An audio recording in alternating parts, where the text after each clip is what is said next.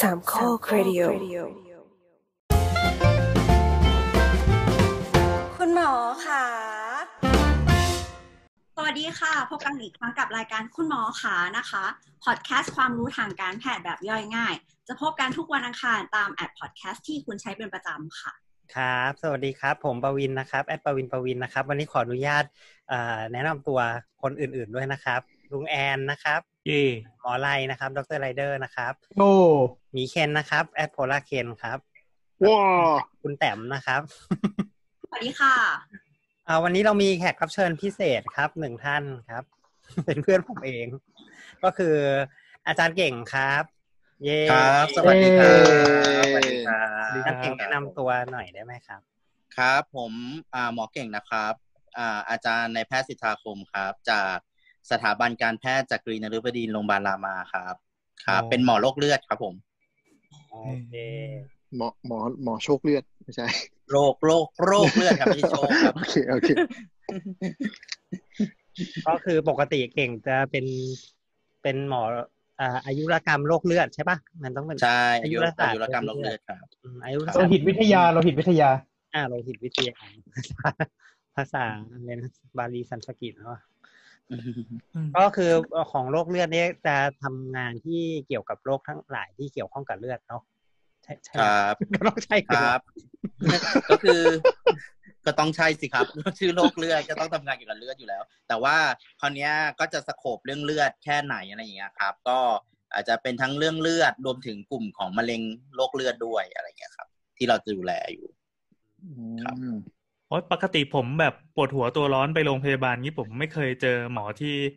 ที่เป็นเกี่ยวกับโรคเลือดเลยครับ คือผมจะต้องไปแผนกไหนหรือผมจะต้องป่วยไปเป็นอะไรถึงจะเจอครับ อ๋อ ก็คือถ้าถ้าทั่วไปเราคงไม่เจอกันนะแต่ถ้าสมมุติว่าถ้าเกิดว่า ถ้าเกิดว่าจะจะเจอเราเออจะเจอผมอะครับ ก็คืออาจจะไปเจอกันตอนที่มีอาการต่างๆ ที่ต้องสงสัยเข้าข่ายกลุ่มโรคเลือด ไม่ว่าจะเป็นพวกอาการเหนื่อยอ่อนเพลีย ซึ่งอาจจะเกิดจากการซีด หรือว่าสงสัยภาวะมะเร็งเม็ดเลือด ก็อาจจะมีอาการบางอย่างเช่นเลือดออกผิดปกติ มีจุดจ้ำเลือดตามตัวอะไรอย่างเงี้ยครับ ซึ่งส่วนใหญ่แล้วเราเอ่อคนไข้ก็จะมักจะมาเจอกับคุณหมออายุรกรรมทั่วไปก่อน หรือคุณหมอแผนกอื่นๆ จากนั้นเขาก็จะส่งปรึกษามาครับผมหรือหรือคนไข้บางคนก็มาเจอกับหมอหูคอจมูกก่อนแล้วส่งไปหาโรคเลือดก็มีมาแล้ว ใช่เพราะคุณหมอประวินนี่ส่งมาบ่อยมากหรือบางทีคนไข้มา ER แบบว่ามึนๆอ่อนเพลียล้มมาปรากฏโห เปิดตาดูขุดโคตรซีดเลยอืมอืมใช่ไปเจอโรคเลือด ใช่ครับความดันต้องไปเจอหมอเลือดไหมฮะความดันก็จริงหมอเลือดเราก็ดูแลความดันได้ครับ แต่ส่วนใหญ่อืมความดันกับเลือดอาจจะไม่ได้เกี่ยวกันโดยตรง เว้นแต่จะมีอืมโรคเลือดบางอย่าง อาจจะสัมพันธ์กับความดันโลหิตสูงนะครับอ๋อแต่ว่าแต่ว่าก็ไม่ได้เกี่ยวกันโดยตรงเท่าไหร่ครับผมครับอืมอืมในอีพีที่แล้วนะครับ ของคุณหมอขาเราจัดกันเรื่องโรคความดันใช่ไหมครับอืมดังนั้นครับมันก็จะมีหลายหลายอย่างที่พูดเกี่ยวกับพวกเอ่อหลอดเลือดต่างๆ อะไรต่อมีอะไรไปอุดทำให้การทำงานของหัวใจมันทำงานหนักมากขึ้น แล้วก็ครับส่งเลือดไม่ดีหรืออะไรก็แล้ว แต่วันนี้เราอาจจะได้คุยกันเรื่องนี้อีกเนาะได้เลยครับ โอเค ตะกี้คุณแต้มจะว่าอะไรป่ะครับ อ๋อ เราจะบอกว่าเรามีประสบการณ์ เพราะว่าช่วงนี้เราไปหาหมอหัวใจ แล้วก็หมอก็เทสทุกอย่างแล้ว แล้วก็คือมันก็ยังมีอาการแบบว่าหัวใจเต้นเร็วมากกว่าปกติอยู่อะไรเงี้ยค่ะ แล้วหมอก็บอกว่า เออ ถ้าเกิดว่าเช็คทุกอย่างแล้วคราวหน้าที่เจอกันแล้วค่าเลือดมันยังไม่ดีขึ้น ก็จะเปลี่ยนหมอแล้วจากหมอหัวใจจะเป็นหมอโรคเลือดแล้วนะอะไรอย่างงี้ทางงานอ่าอะไรไม่หัวดีใจยอมแพ้แล้วหมอบอกว่ามันมันเกินแบบ specialist เกินเยียวยาเหรอครับอ๋อขอโทษครับ คือฟังผิดครับเป็นถือว่าเกินอาจจะไม่ใช่เกินศักยภาพ ก็เลยคิดว่าอาจจะเกี่ยวกับโรคเลือดมากกว่าอะไรอย่างนี้ใช่ไหมครับอืมก็ครับผมคราวหน้าก็แบบตรวจแบบอะไรทาลัสซีเมียอะไรพวกเนี้ยเอออ๋อครับผมก็มีคำศัพท์อืมแปลกๆแล้วอืมเริ่มเริ่มมีศัพท์ผมมาแล้วใช่ไหมครับ ทาลัสซีเมีย ครับผมแต่ว่าเดี๋ยวเราจะไปเรื่องพื้นฐานกันก่อนค่ะ ใช่อ่าเพราะกลัวคุณผู้ฟังก็ไม่เคยฟังเรื่องโรคเรื่องเลือดมาก่อนเลยเนอะบางคนยังไม่รู้เลยว่าเลือดมันคืออะไรอะไรเงี้ยครับ จริงคือคือมันเป็นอะไรที่แบบเจอบ่อยมากเลยนะแต่แบบเราไม่รู้ว่ามันมันคืออะไรอะ มันคือเป็นคือของเหลวแดง ๆ แล้วไงต่ออะไรเงี้ยมันคือของที่มันก้อนๆที่กินกับน้ำซุปตอนเช้าเช้ากินกับข้าวมันไก่ก็ได้เลือดหมูอืมเออมันไม่มีอันใคนั้รนทำเลือดคนเนาะเดี๋ยวนะ เดี๋ยวนะ โอเคโอเคโอเคโอเคกลับเขาเรื่องกลับเขาเรื่องครับ เลือดเลือดมันเป็นยังไงอะครับ เลือดมันเลือดที่เราเห็นสมมติออกมาจากที่บาดอะสมมติโดนมีดบาดแล้วมีเลือด แล้วแล้วอ่าเลือดเป็นยังไงมีอะไรอยู่ในนั้นอะไรเงี้ยครับ โอเคครับ สิ่งที่เราเห็นเลือดนะครับ เลือดก็คือของเหลวอย่างหนึ่งในร่างกายเรานะครับ ซึ่งเลือดเนี่ยก็คือทำหน้าที่มันก็คือเป็นของเหลวที่ลำเลียงสารอาหารลำเลียง ออกซิเจน ไปยังส่วนต่างๆ ของร่างกาย โดยที่เลือดเนี่ยเราจะแบ่งเป็นสองส่วนหลักๆ ก็คือน้ำเลือดนะครับหรือเราเรียกว่าพลาสมาอีกส่วนหนึ่งอะครับก็คือเป็นเม็ดเลือดนะครับ ซึ่งกลุ่มเม็ดเลือดก็จะมีหลายชนิดนะครับ โดยที่น้ำเลือดจะทำหน้าที่บางเอ่อมีเป็นที่อยู่ของพวกสารเคมีต่างๆ หรือว่าพวกโปรตีน หรือว่าพวกสารต่างๆ เนี่ยก็จะผ่านละลายอยู่ภายในน้ำเลือด แล้วก็ลำเลียงไปยังส่วนต่างๆ ของร่างกาย ส่วนอีก part หนึ่งคือคือเม็ดเลือด โดยที่น้ำเลือดกับเม็ดเลือดเนี่ยสัดส่วนก็จะอยู่ใกล้ใกล้เคียงกันนะครับ ก็คือจะทำหน้าที่ในการหลักๆ ก็คือลำเลียงไปยังส่วนต่างๆของร่างกายอย่างที่บอก โดยลำเลียงผ่านหลอดเลือดต่างๆ ผ่านไปหัวใจผ่านไปอย่างเงี้ยครับ แล้วก็ไปยังไปยังอวัยวะต่างๆครับผม อันนี้ก็คือคือเรื่องของเลือดครับก็คือมีปกติส่วนส่วนที่เป็นสีแดงๆนี่คือเป็นตัวเม็ดใช่ไหมครับ แต่น้ำนี่มันใช่ใสตัวตัวเม็ดใช่คๆรับน้ำเนี่ยสีอะไรครับ น้ำสี ถ้าสมมุติเราไปปั่นดูจะสีออกเหลืองอ๋ออืมๆอืม แต่ว่าเรียกพอว่าพอมันปนกันเยอะๆมันก็เลยเหมือนเป็นมันก็เลยเหมือนเป็นแบบเย็นตาโฟอะไรอย่างงี้ใช่ไหมครับก็คล้ายๆอย่างนั้นนะครับ ถ้าเราใส่ไอ้สีน้ำเย็นตาโฟไอ้สีไอ้สีสีผสมมันไปเยอะๆ มันก็จะออกแดงๆเยอะๆแบบอ๋เดียวกันนะครับอครับครับคือคือเม็ดเม็ดเลือดก็คือเหมือนแบบผงสีเล็กมากๆ แต่ปริมาณเยอะเลยมันเลยมันเลยออกมาเป็นเหมือนน้ำสีแดงถูกไหมใช่ครับอืม ประมาณนั้นครับผม คราวนี้เม็ดเลือดเนี่ย อย่างที่บอกครับว่าเม็ดเลือดมันมีหลายหลายชนิดอยู่ในอืมอยู่ในอยู่ในอยู่ในอยู่ในส่วนที่เป็นของเม็ดเลือดนะครับ หลักๆ เราก็แบ่งเป็นสามชนิดหลัก ๆ ก็คือเม็ดเลือดขาว เม็ดเลือดแดง แล้วก็เกล็ดเลือดนะครับ ซึ่งแต่ละอันก็จะทำหน้าที่แตกต่างกันออกไปนะครับ เช่นแบบเม็ดเลือดแดง เนี่ยก็จะทำหน้าที่ในการลำเลียงออกซิเจนนะครับ ที่บอกว่าขาดออกซิเจน อะไรอย่างเงี้ยก็เกิดจากการที่เม็ดเลือดแดงมันลำเลียงออกซิเจนไปไม่ทันนะครับ เพราะฉะนั้นเนี่ยเม็ดเลือดแดงหน้าที่หลักของเขาคือลำเลียงออกซิเจน เม็ดเลือดขาวอืมก็จะทำหน้าที่หลักๆ ก็คือไปสู้กับเชื้อโรคนะครับ แล้วส่วนเกล็ดเลือดก็ทำหน้าที่ในการเวลาเรามีเลือดออก เลือดมันจะหยุดไหลก็ต่อเมื่อมีเกล็ดเลือดเข้าไปทำหน้าที่ในการหยุดเลือดนะครับ ก็คือจะเป็นเม็ดเลือดหลัก ๆ ที่ พบในร่างกายในน้ำเลือดครับผมอืมๆโอ้อย่าลืมไปดูเซลล์ขยันพันเดือดตอนนี้มีโอ้โหสุดอัห้านเล่นี้มแนะนำเลยครับการ์ตูนเรื่องเนี้ย เป็นการ์ตูนที่แบบผมชอบมาก พอแบบออกมาปุ๊บไอ้เซลล์ขยันพันธุ์เดือดเนี่ยหรืออะไรนะอืมอืมภาษาอังกฤษ Cells at Work ใช่ไหมครับ ใช่ใช่เซนเวิร์อ่าครับ เป็นการ์ตูนที่อธิบายเรื่องเลือดการทำงานของเม็ดเลือดได้แบบ เข้าใจง่ายมาก แล้วก็แบบเออสนุกมีด้วยตัวเอกเป็นเม็ดเป็นเม็ดเลือดแดงเนาะ ส่วนตัวอืมพระเอกเป็นเม็ดเลือดขาวเนาะก็แบบอืมสามารถอธิบายได้แบบออกเห็นภาพชัดเจน ซึ่งเหมาะกับแบบ เอามาเอามาใช้ประกอบการสอนด้วย ตอนผมที่ใช้สอนนักศึกษาแพทย์ ผมก็เอามาเป็นรูปประกอบตลอดเพราะมันเข้าใจง่ายดีอืมอืมครับ อันนี้มีลงในไหนนะ Netflix อ่ามีอนิเมะลงในใน Netflixสิบสองตอนจบ แล้วมีอืมหนังสือด้วย หนังสือการ์ตูนมีการ์ตูนมีหนังสือการ์ตูนที่ของไทยเราสำนักพิมพ์บงกชเอ่อแปลมาห้าเล่มอืมตอนนี้อืมอืมครับแล้วเหมือนแล้วเหมือนก็หายไปแล้วเนอะแล้วมันก็ไม่รู้คนเขียนหายไป จริงๆเขาบอกว่าภาคสองนะครับ จริง ๆเขามีคนคนเขียนเขาบอกว่าจะเขียนภาคสองแล้ว แต่ภาคสองจะไม่ได้เกี่ยวกับเม็ดเลือดแล้วจะเป็นแบคทีเรียโอ้อืม แต่ว่ากำลังรออยู่ครับ อันนี้ก็ติดตามเหมือนกันมันมีเพราะว่าแบบเออชอบมีไอ้ spin-off เป็นภาค Black อ่า ภาค Black คืออะไร ภาค Black คือคือเป็นภาคที่แบบว่าโคตร dark เป็นเป็นร่างกายของคนที่ไม่ดูแลตัวเอง เป็นพวก เอ่อมนุษย์เงินเดือนที่ทำงานหนักมาก ๆ เช้าไปทำงานเสร็จตอนเย็นกลับมาซดเบียร์เนื้อย่างอะไรเงี้ยอืมก็ซึ่งฟัประมาณดูเจ็ดสิบเปอร์เซ็นของฐานผู้ฟังเราเออฟังดูเป็นคนปกตินะไม่ เห็นแย่เลยเออแต่นั่นแหละมันมันมันให้เห็นว่าภายในร่างกายมันมันทำลายร่างกายเราขนาดไหนเนาะภาคสุดแรท้ายกสุดท้ายจบด้วยหัวใจขาดเลือดเพราะว่าเส้นเลือดตันอือืมมโคตรน่ากลัวเลยอะตอนนั้นน่าสนใจแต่ว่า Anyway จริง ๆ อะ มีอีกเรื่องหนึ่งแต่เชื่อว่าทุกคนรุ่นเราพวกเรารุ่นเดียวกันนะน่าจะเคยได้ดูทิศทางชีวิตปะเนี่ยใช่ดิทันชีวิตเคยได้ดูไหมครับ ตอนปปฐมปห้าปหกอะไรอย่างเงี้ยกลับกลับมาบ่อยมาก นิทานชีวิตเป็นเป็นดีการ์ตูนผมชอบครับที่การ์ตูนที่เรารีเฟอร์ถึงบ่อยใช่เป็นการ์ตูนอ๋อพูดถึงบ่อยใช่ไหมครับก่อนครับหนะครับถ้าเกิดว่าน้องๆ คนไหนที่ยังไม่รู้จักก็สามารถไปค้นนิทานชีวิตใน YouTube ได้มีคนที่อัปโหลดตอนแบบเป็นตับๆไว้เลยอะแล้วก็ดีมากจริง อืมอืมอืมเป็นเป็นภาษาไทยด้วยป่ะของภาษาไทยครับภาคไทย แต่ภาคแบบแล้วเสียงก็ไปลแตกๆช่อะองเจ็ดอะไรนี้ป่ะจำไม่ผิด ใช่อ่าใช่ช่องใช่เจ็ดใช่ แต่ว่ามันดีมากเลยนะ ตอนดูก็รู้สึกว่าแบบเป็นจุดประกายอยากเรียนหมอเหมือนกันนั้น พูดไปอย่างนั้นแหละแต่แต่มันเห็นมันก็ประทับใจแบบร่างกายเราโอ้โหสุดยอดอะมีระบบซ่อมแซมตัวเองมีระบบลำเลียงนู่นนี่นั่นเองใช่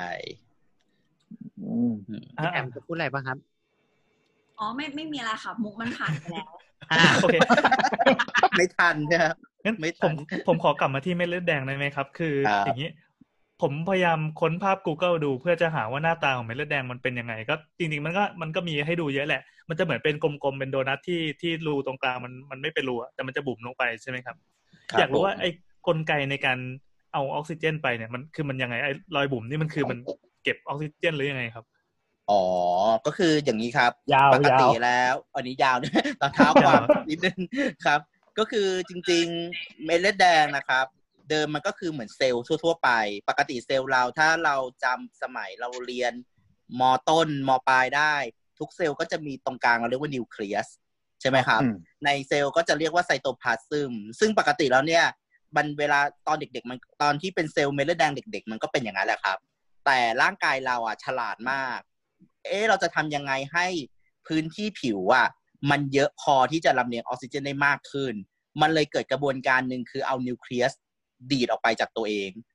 เราเรียกว่า enucleation ก็คือเอาเม็ดเอาเอานิวเคลียสดัดเอ่อผลักนิวเคลียสออกจากออกจากเซลล์ เพราะว่าเหมือนกับมันไม่จำเป็นแล้ว มันก็ลอยไปได้ มันไม่ต้องใช้พลังงานอะไร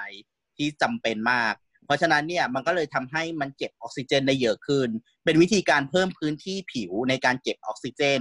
คราวนี้ออกซิเจนมันเก็บมายังไง มันเกิดจากสารเคมีตัวหนึ่งที่อยู่ในเม็ดเลือดแดง เราเรียกว่าฮีโมโกลบินอ่า นะครับฮีโมโกลบินน่ะจะทำหน้าที่ในการเก็บนะครับ ออกซิเจน และนำออกซิเจนน่ะไปเลี้ยงส่วนต่างๆของร่างกาย โดยที่มันบุ๋มจะอย่างที่บอกก็คือเม็ดเลือดแดงมันบุ๋มลงไป เพราะมันอยากเพิ่มให้มีพื้นที่ให้ออกซิเจนมันเข้ามาจับได้เยอะขึ้น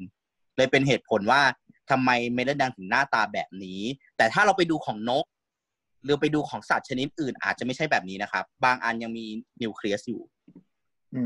ม เอ๊ะถามนิดนึงอย่างนิวเคลียสของเซลล์เข้าใจเข้าใจว่าเหมือนมันเหมือนเป็นเหมือนอะไรแกนสมองหรือ something อะไรของเซลล์หรือเปล่าใช่ครับ แล้วนี้พอมันคือมันผลักผลักมันออกไปมันคือมันเม็ดเลือดแดงไม่มีนิวเคลียส คือเป็นไม่ได้มีใช้นิวเคลียสเลย ใช่ครับ ส่วนนี้มันก็คือเซลล์โง่ๆตัวหนึ่งที่มันออก คือเหมือนกับคุณคเรียนล้ายๆว่าความจำเป็นในการที่จะเอาไปแบ่งตัวอะไร มันไม่มีความจำเป็นต้องใช้แล้ว มันเหมือนกับเป็นเซลล์แก่แล้ว มันก็ไม่มีความจำเป็นก็ให้มันลอยละล่องไป อยู่ในเลือดอ๋อมันไม่จำเป็นก็ต้องเหมือนไม่มันไม่ต้องเป็นต้องใช้ความสามารถในการแบ่งตัวเหมือนพวกเม็ดเลือดอย่างอื่นเช่นเม็ดเลือดขาวอ่ามันต้องขยายตัวเองเพื่อไปสู้กับเชื้อโรคอะไรอย่างเงี้ยมันความจำเป็นมันไม่เหมือนกัน เพราะฉะนั้นมันคือก็ประเลยมาณประมาณว่าตัดสมองเราให้ตัวเองเป็นตัวภาชนะลำเลียงออกซิเจนอย่างเดียวเลยจใชบ่ใช่ครับอืมใช่ครับผมแสดงว่าการลำเลียงก็คือเกาะอยู่ตามผิวที่มันบุ๋มบุ๋มๆใช่ไหมครับ ที่ขรุขระใช่ขรุขระใช่ครับ ครับ ผิวผิวทั้งอันเลยมั้งใช่ไหมผิวทั้งทั้งผิวเลย ใช่ใช่ครับทำไมไม่เป็นรูปโดนัทล่ะ นั่นสิ ไม่รู้เหมือนกันมันอาจจะฉีกมันคงได้ฉหรือลาดเปล่า ระดับหนึ่ง มันคิดแค่นี้ก็เก่งมากแล้วอืมศึกษาไปอีกพันปี อาจจะมีมนุษย์ที่มีแบบเซลล์เม็ดเลือดเป็นโดนัท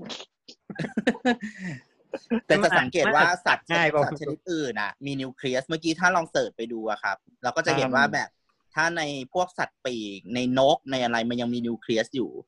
ครับโอ้อืมเก่งเอ๊ะที่มันมันต่างกันเพราะว่าแบบวิวิวิธีพัฒนาเออวิวัฒนาการมันต่างกันใช่ไหมครับ คือจใช่ริงๆแล้วมันคงเป็นเรื่องของวิวัฒนาการ เพราะว่าเม็ดเลือดแดงที่ไม่มีนิวเคลียสเราก็จะเจอในสัตว์เลี้ยงลูกด้วยนมใเป็นหลักอ๋ออมซึ่งก็เหมือนสมองใหญ่กว่าพัฒนากว่าอะไรอย่างนี้ยแล้วก็มันอาจจะเกี่ยวไหมคิดว่าความจำเป็นมันน้อยไอสัตว์สัตว์กลุ่มที่เป็นนกหรือสัตว์เลื้อยคลานอะไรอย่างเงี้ย ความจำเป็นไอ้มันถึงว่ามันอาจจะยังเจริญไม่เท่า หรือมันคิดว่า มันยังไม่จำเป็นอะไรอย่างเงี้ยครับ มันก็อืมคิดคนละแง่มากกว่าครับอ๋อไม่รู้เหมือนกันซึ่งไม่ได้เป็นจริงๆแล้นวกอะครับ ไม่ทราบ วันวันหนึ่งอาจจะวิวัฒนาการมาเป็นแบบดีดนิวเคลียสออกสักวันหนึ่งก็ได้ใช่ไหมใช่ถ้าเมื่อไหร่ก็ตามนกมันแบบฉลาดแบบคนมันก็อาจจะเป็นอย่างนั้นนะครับผมว่าอ๋ออืมสำหรับท่านผู้ฟังที่เป็นนกก็ฝากบอกเพื่อนๆด้วยอาจจะมีนะครับไม่ใช่ท่านผู้ฟังไม่ไม่ใช่พอท่านผู้ฟังไม่เป็นนก แต่ท่านผู้ฟังนกอาจจะเยอะเออวิเลวายยตายแล้วได้ได้ได้ดีกว่า แขกรับเชิญเล่นมุกเองได้อะทีนี้เอาละเอ่อผมสงสัยว่าถ้าเกิดว่ามันมันไม่แบ่งตัวมันไม่อะไรเนี่ย มันก็กลายเป็นเหมือนเป็นไอเทมอย่างหนึ่งเฉยๆใช่ไหมครับ อืม แล้วแล้วใช่มันมันเกิดดับมันยังไงอะครับ มันก็เกิดขึ้นมาในไขกระดูก ถ้าสมมติว่าดูเซลล์ขยันพันเดือดตอนหนึ่งตอนไขกระดูกแดงใช่ใช่ใช่ยังไงยังไงยังไง มันคือเซลล์พวกเนี้ยมันมันสร้างมาจากแหล่งสร้างซึ่งก็คือไขกระดูกครับ ไขกระดูกทำหน้าที่ในการสร้างเม็ดเลือดนะครับ แล้วเสร็จแล้วเนี่ยมันจะสร้างเซลล์ตัวอ่อนออกมา ค่อนข้างเยอะในเม็ดเลือด เซลล์ตัวอ่อนพวกเนี้ยเราเรียกสเต็มเซลล์อืมได้ยินชื่อไหมครับคุณคุณเนาะสเต็มเซลล์ก็คือเซลล์ตัวอ่อนนะครับ ซึ่งเซลล์ตัวอ่อนพวกเนี้ยมันก็จะมีเม็ดเลือดหลายชนิดที่ถูกสร้างขึ้นมา แล้วมันก็จะเจริญเติบโตพัฒนาตัวเองอยู่ในไขกระดูก จนถึงวันหนึ่งแล้วมันพร้อมแล้วที่มันจะออกจากไขกระดูก เพื่อไปละไปเป็นเม็ดเลือดที่ลำเลียงออกซิเจนเลี้ยงส่วนต่างๆ ของร่างกาย มันจะมีกระบวนการเอานิวเคลียสออก เหมือนถ้าเกิดไปดูในการ์ตูนเซลล์ขยันพันเดือดอะคือมันเหมือนจบการศึกษาครับ เหมือน BNK อะครับ จบการศึกษาเสร็จ มันก็เอา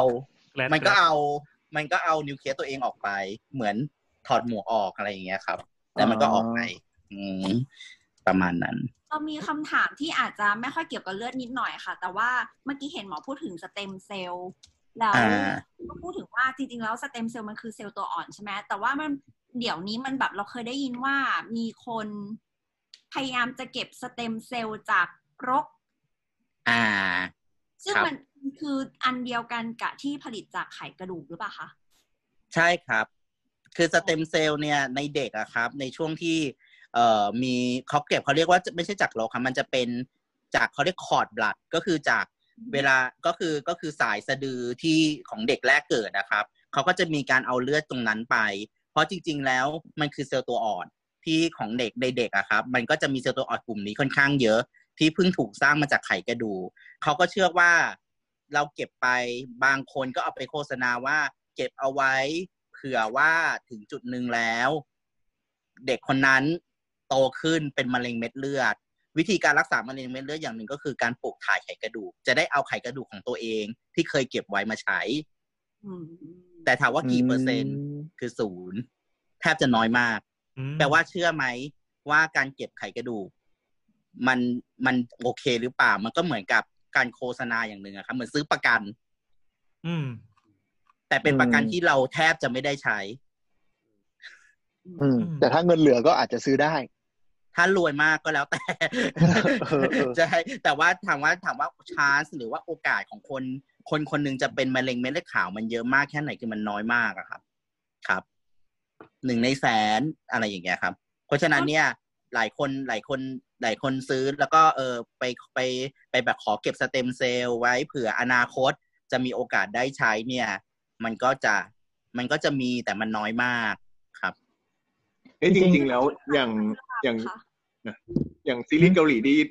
เราเคยดูสักประมาณเมื่อสิบปีที่แล้วอะครับ ที่อยู่ดีๆนางเอกมักจะชอบเป็นมะเร็งเม็ดเลือดขาวเนี่ยก็ไม่ได้แปลว่ามันจะเกิดขึ้นง่ายขนาดนั้นเนาะคือคือมันก็มีมีเรื่อยๆนะครับ แต่มันไม่ได้เยอะขนาดนั้นครับ อย่างที่สองก็คือสิ่งที่พวกพวกธนาคารสเต็มเซลล์ไม่ได้บอก ก็คือเวลายิ่งเก็บยิ่งนานนะครับ สภาพของเซลล์มันจะยิ่งตายไป คือคือเซลล์มันเก็บนานมันมันโอกาสใช้มันมันก็จะโอกาสที่มันจะใช้ได้มันจะลดลงอืมเขาคงไม่ได้บอกเขาเขาแปลว่าเก็บสมมติว่าเราเป็นตอนอายุสิบแปดเราอาจจะไม่ได้ใช้อืมเพราะมันเซลล์มันใช้ไม่ได้แล้วอะไรอย่างเงี้ยครับเขาอาจจะไม่ได้บอกในในโฆษณา แต่ว่าอาจจะบอกในสัญญาที่มีประมาณสองร้อยหน้า อะไรประมาณนั้นนะครับ เป็นไปได้ แต่ถ้ามีเงินเหลือก็แล้วแต่ครับ อันนี้ไม่ได้ห้ามกัน เพราะคนถาม อันนี้เป็นคำถามที่มีคนถาม ผมเยอะมาก ต้องเก็บไหมอืมต้องเก็บไหมผมก็บอกว่าไม่มีหมอโรคเลือดคนไหนเก็บอืมโอ้เป็นคำตอบที่ให้ไปคิดเอง ก็บอกว่าเอาไปคิดเอง ไม่ต้องคิดแล้ว ประมาณนั้นนะครับครับว่ามันใช่ก็ดูเหมือนแบบเป็นเทรนด์ของคุณพ่อคุณแม่สมัยนี้แม้ที่แบบ ก็เก็บเผื่อไว้เผื่อลูกเป็นอะไรแล้วเขาก็ใช่จะซื้อประกันให้ลูก ซื้อประกันให้ลูกอืมครับแต่เหมืแต่อนกันแต่อันนี้ แต่อันนี้เรียนตามตรงคือ การเก็บมันไม่ได้เป็นการันตีว่าจะใช้ได้นะอืมอืมอ่า คือมันคือหมายถึงว่าเวลาเขาบอกว่าเก็บก็คือ เก็บเขาเขาเขาจะเขาใช้ประมาณว่าประมาณว่าอะไรนะสเต็มเซลล์คืออะไร สเต็มเซลล์ก็คือเซลล์ต้นกำเนิดที่สามารถจะพัฒนาไปเป็นเซลล์อื่นที่ใช้ในร่างกายได้ โดยเฉพาะอะไรเป็นเรื่องอย่างนี้ใช่ปะแล้วเขาก็จะบอกว่าเขามีวิธีเก็บสเต็มเซลล์ แต่เขาไม่ได้โฆษณาว่าแบบสเต็มเซลล์ฉีดเข้าไปปุ๊บแล้วจะไปช่วยแก้โรคได้ เออ ฮัลโหลอ้าวหลุดอ้าวหลุดไปแล้ว ใครหลุด หมอหลุดคุณหมอหหลุลุดดแขกรับเชิญหลุดรอแป๊บนึงนะคะ ทุกคนอะระหว่างนี้เราคุยกันเราคุยกันเองก่อน ตอนนี้ก็เออเหมือนจะมากันครบทีมแล้วเนาะอ้าวลุงกิ้นยังไม่มาไม่เป็นไร ก็เออระหว่างนี้ก็คือหมอประวินก็จะเปิดให้ดูนะครับว่าภาพของไข่กระดูกในอยู่หน้าจอในยหน้าตาเป็นยังไงเป็นรูปกระดูกแล้วก็มีไข่ เห็นเห็นรูปที่เป็นเด็กใส่เสื้อสีเทาแล้วก็นึกถึงตัวเองนิดหน่อยทำไมอะทำไมอะคืนนะนะเออคืนนั่นเหรออันนี้ภาพเป็นเป็นรูปเด็ก ซึ่งตอนนี้แต้มก็ใส่เสื้อสีเทาสีเดียวกับเด็กคนนั้นเป๊ะเลยสีเราใส่สีน้ำเงินใส่น้ำเงินอ๋อเหรอเหรอคือเขาจะเป็นเด็กที่แบบผื่นขึ้นเต็มเต็มๆมีจุดๆจุดๆอย่างเงี้ยทำไมครับทำไมครับ อันนี้มันคือที่อันนี้มันเป็นฮะอาทิอาทิตย์ที่ผ่านมาค่ะ เรามีอาการแบบอยู่ๆก็ ผื่นขึ้นทั่วตัว แล้วก็สักพักผ่านไปก็พอมันยุบลงแต่ว่าตรงแบบผิวหนังมันจะมีลักษณะเหมือนแบบคนเป็นไข้เลือดออกอะไรอย่างเงี้ย เป็นปื้นๆนะเนาะเออ อย่างนั้นอะเป็นแบบโดนแดดน้อยไปเปล่า ไม่รู้ว่ะไม่ใช่ไม่ใช่ แต่ว่าไม่ได้สังเคราะห์แสง เออคงตัจะกเป็แดนดตักแดดอย่างหนึ่งไม่ขาดวิตามินดีอะไรไงอืม เก็บตัวนานเกินไป เอออะเอ้ยเออไหนๆก็พูดเรื่องเลือดสัตว์กันตะกี้ ระหว่างที่รอ ก็อ่ามาเป็นเลือดสัตว์นะครับ ก็อืมในกลุ่มของพวกสัตว์ต่างๆ เนี่ย ถ้าไม่นับแมมมอลพวกสัตว์เลี้ยงลูกด้วยนมเนี่ยเราก็จะรู้ว่ามันมีเขาเรียกไงมีนิวเคลียสกันหมด ไม่ว่าจะเป็นพวกกบเต่าปลาหรือว่า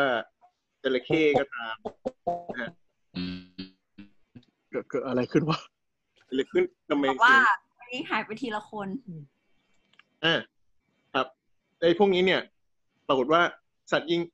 เหมือนกับว่าพอวิทยาการต่ำเม็ดเลือดแดงก็ยังมีขนาดใหญ่แล้วก็มีนิวเคลียสขนาดใหญ่ด้วย ตัวหนึ่งที่น่าสนใจก็คือกบเนี่ยมีเซลล์เม็ดเลือดแดงที่ใหญ่กว่าชาวบ้านเขาเมื่อเปรียบเทียบกับของคนของปลาหรือว่าของสัตว์อ่าสัตว์ปีกก็ตามแถมฮัลโหลครับ กลับมาแล้วครับ เย่ครับเย่สวัสดีครับครับเดี๋ยวเดี๋ยวให้ ให้สมตุ้ยซึ่งเป็นหมอหมานะครับเล่าเรื่องเล่าเรื่องเม็ดเลือดแดงของกบต่ออีกนิดหนึ่งของกบอะครับ ก็จะมีพวกอวัยวะภายในในเซลล์อะครับ พวกไอไมโตคอนเดรียพวกออร์แกเนลล์ต่างๆ เนี่ยค่อนข้างอยู่ครบ ฉะนั้นถ้าถามว่าในส่วนของวิวัฒนาการเนี่ย ก็จะมองว่าอ่าสัตว์ที่วิวัฒนาการยังไม่สูงเนี่ยเซลล์เม็ดเลือดแดงก็ยังเป็นเซลล์ที่ยังเป็นเซลล์อยู่ดีกว่า อืม ในขณะที่เซลล์เม็ดเลือดแดงของคนเนี่ย ก็จะเอานิวเคลียสออกไปแล้วก็จะไม่มี ตัวนี้ อืมโอเคครับอืมอะกลับมากลับมาของกลับมาเป็นเรื่องแดงของคนดีกว่าครับ ของคนครับตะกี้เราถึงไหนแล้วนะกลับมาว่าอะไรนะหมอเลือดไม่ทำไม่เก็บหมอเลือดไม่เก็บแล้วเซลล์อืมแล้วเราก็กลับมาเม็ดเลือดแดงเนาะครับเดี๋ยวเดี๋ยวเดี๋ยวทำไมต้องเป็นไข่กระดูกด้วยอะโอ้โหแล้วทำไมต้องเป็นอย่างอื่นด้วย เออ ไม่ไม่เข้าใจความหมายของประวินเว้ยทำไมต้องเป็นไข่กระดูกแปลว่าอะไรวะเปล่าเราเข้าใจเราเข้าใจเราเข้าใจแล้วเราก็สงสัยด้วยว่าดูกระดูกมันฟังก์ชันของกระดูกมันน่าจะเอาไว้แข็งแข็งเอาไว้แบบ ให้ร่างกายมันมีมีแกนแค่นั้นไม่ใช่เหรอครับ แล้วแล้วมันจะเอามาทำอะไรเกี่ยวกับเลือดไม่เห็นจะเกี่ยวกันเลย มันอ๋อเกี่ยวกับเรื่องของการพัฒนาจากจากช่วงที่เป็นตัวอ่อนคือเซลล์ที่มันที่มันแบ่งตัวในในลักษณะเนี้ยบังเอิญว่าพอตอนที่มันตัวตัวตัวโตเต็มวัยออกมาแล้ว เอไอเซลล์ไอเซลล์ตรงที่ส่วนเนี้ยมันเสือกเข้าไปอยู่ในเขาเข้าไปอยู่ในกระดูกใช่ใช่อืมก็คือตัวเอลที่มันเป็นคล้ายๆ ที่แบ่งตัวได้เนี่ยมันไปอยู่ในกระดูกกันหมด ประมาณนั้น ใช่ครับ คือไอ้ส่วนที่ส่วนที่สร้างเม็ดเลือดไม่ใช่ตัวกระดูกนะครับ คือไขกระดูกอืมคือมันอยู่ภายในกระดูกอีกทีหนึ่ง อืมอืมมันไม่ใช่ตัวกระดูกข้างนอกครับกระดิงกระดูกมันจะมีสองส่วนใช่ไหมครับครับส่วนที่อยู่ข้างนอกเลยแข็งๆอันเนี้ยก็คือโครงสร้างของร่างกายครับ แต่ว่าไอ้ส่วนตัวที่สร้างเม็ดเลือดอะ คืออยู่ข้างใน มันก็เลยเป็นหลายครั้งเวลาเราคนพูดกับคนไข้คนไข้ก็จะงงนิดนึงเหมือนกันเอ๊ะอ่ามัมันสร้างจากกระดูกเหรอ อะไรอย่างเงี้ยครับ จริง ๆ คือมาจากไขกระดูกครับ คือคือไข่กระดูกนี่มีอยู่ในกระดูกทุกชิ้นเลยปะครับ มีครับม ไอ้ที่ใช่ที่มันอร่อยอร่อยไหมครับฮะ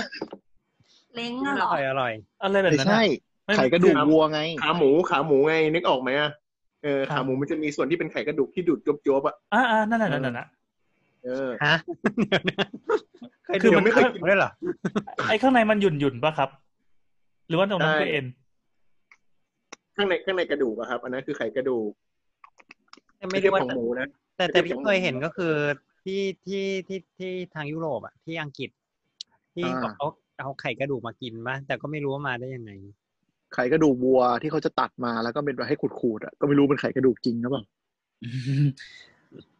ครับมันคือถ้าเป็นตัวกระดูกมันจะแข็งๆใช่ไหมครับ ข้างนอกอืมแต่ไขกระดูกอะมันจะโปร่งๆมันจะเป็นนั่นแบแหละบเหมือน เอาเออเป็นเป็นส่วนที่โปร่งๆของกระดูกที่อยู่ข้างในครับ อืม อย่างนี้ก็คือหมายถึงว่ามันก็มีการผลิตเซลล์เม็ดเลือดใหม่ๆ ทั่วทั้งร่างกายเลยถูกไหมครับใช่ใช่ครับ ใช่ครับอ๋อมันออกมายังไงอะครับ หมายความว่าคือตัวกระดูกเรามันมีมันมีรูให้เอ้ยฉันผลิตเป็นโรงงานผลิตใช่ไหมแล้วก็ปล่อยออกมาปล่อยออกมาอย่างเงี้ยเหรอ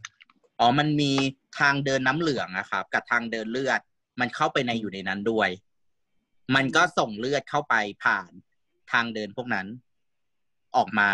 คือทางเดินน้ำเหลืองต่างๆ ที่มันอยู่ในไขกระดูกหรือว่าทางเดินแล้วก็เข้าไปสู่เส้นเลือดอะไรอย่างเงี้ยครับอ๋อครับเห็นเลือดไหมครับเห็นเส้นเลือดสอหมงอประวินสีไหมครับหมอประวินเส้เปินดเลือดเปิดภาพให้ดูข้างๆ แล้วคือ คือตอนที่ผมเข้าใจตอนแรกคือกระดูกเนี่ยมันเป็นแบบผนังแบบปิดทึบที่ไหนได้มันคือเตกมีรูตกให้ใจเหมือนกันให้พวกเส้นเลือดเนี่ยมันชอนชัยเข้าไปได้ใช่ไหมครับ ใช่ใช่ครับเห็นเห็นเห็นเออเห็นเส้นเลือดที่วิ่งคันเข้ามาตรงกระดูกไหมครับ สีแดงครับสีดำอะครับอ่า ใช่โอ้มันเข้าไปในข้างใน อันนี้ผมเห็นนะครับ แต่คุณผู้ฟังไม่เห็นก็ลองจินตนาการดูแล้วกันเป็นรูปกระดูกนะครับ แล้วก็มี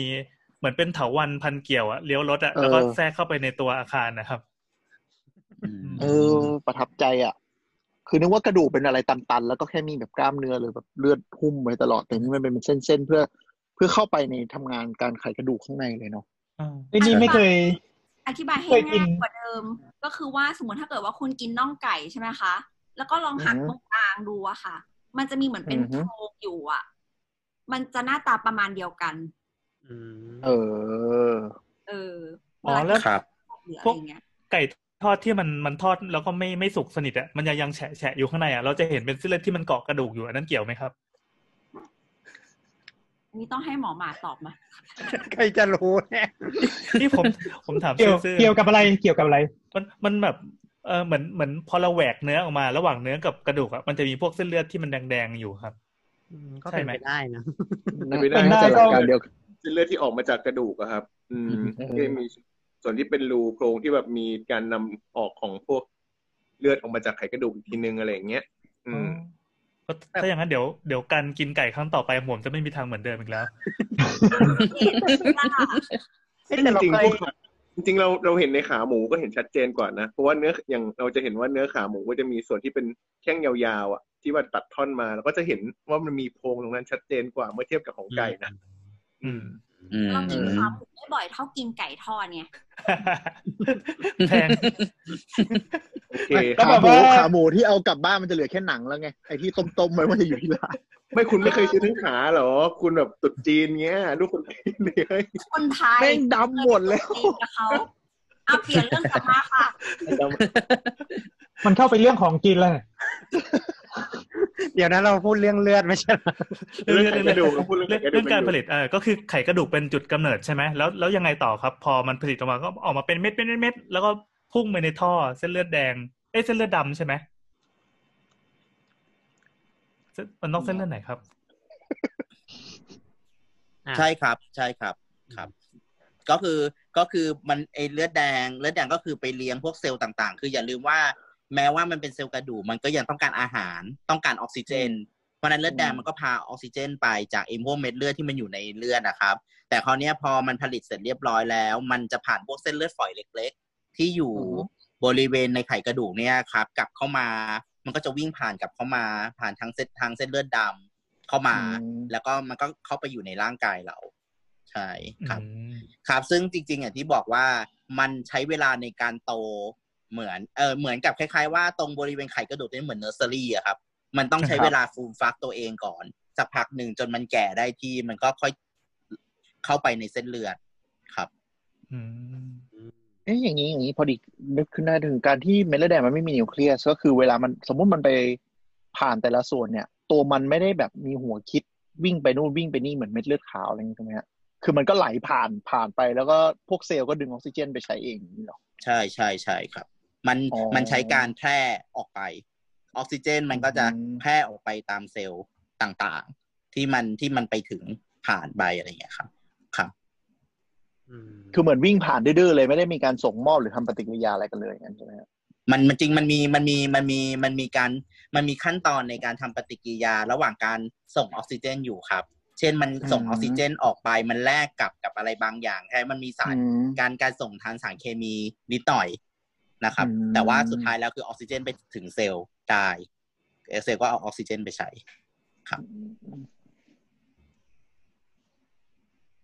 โอเคโอเค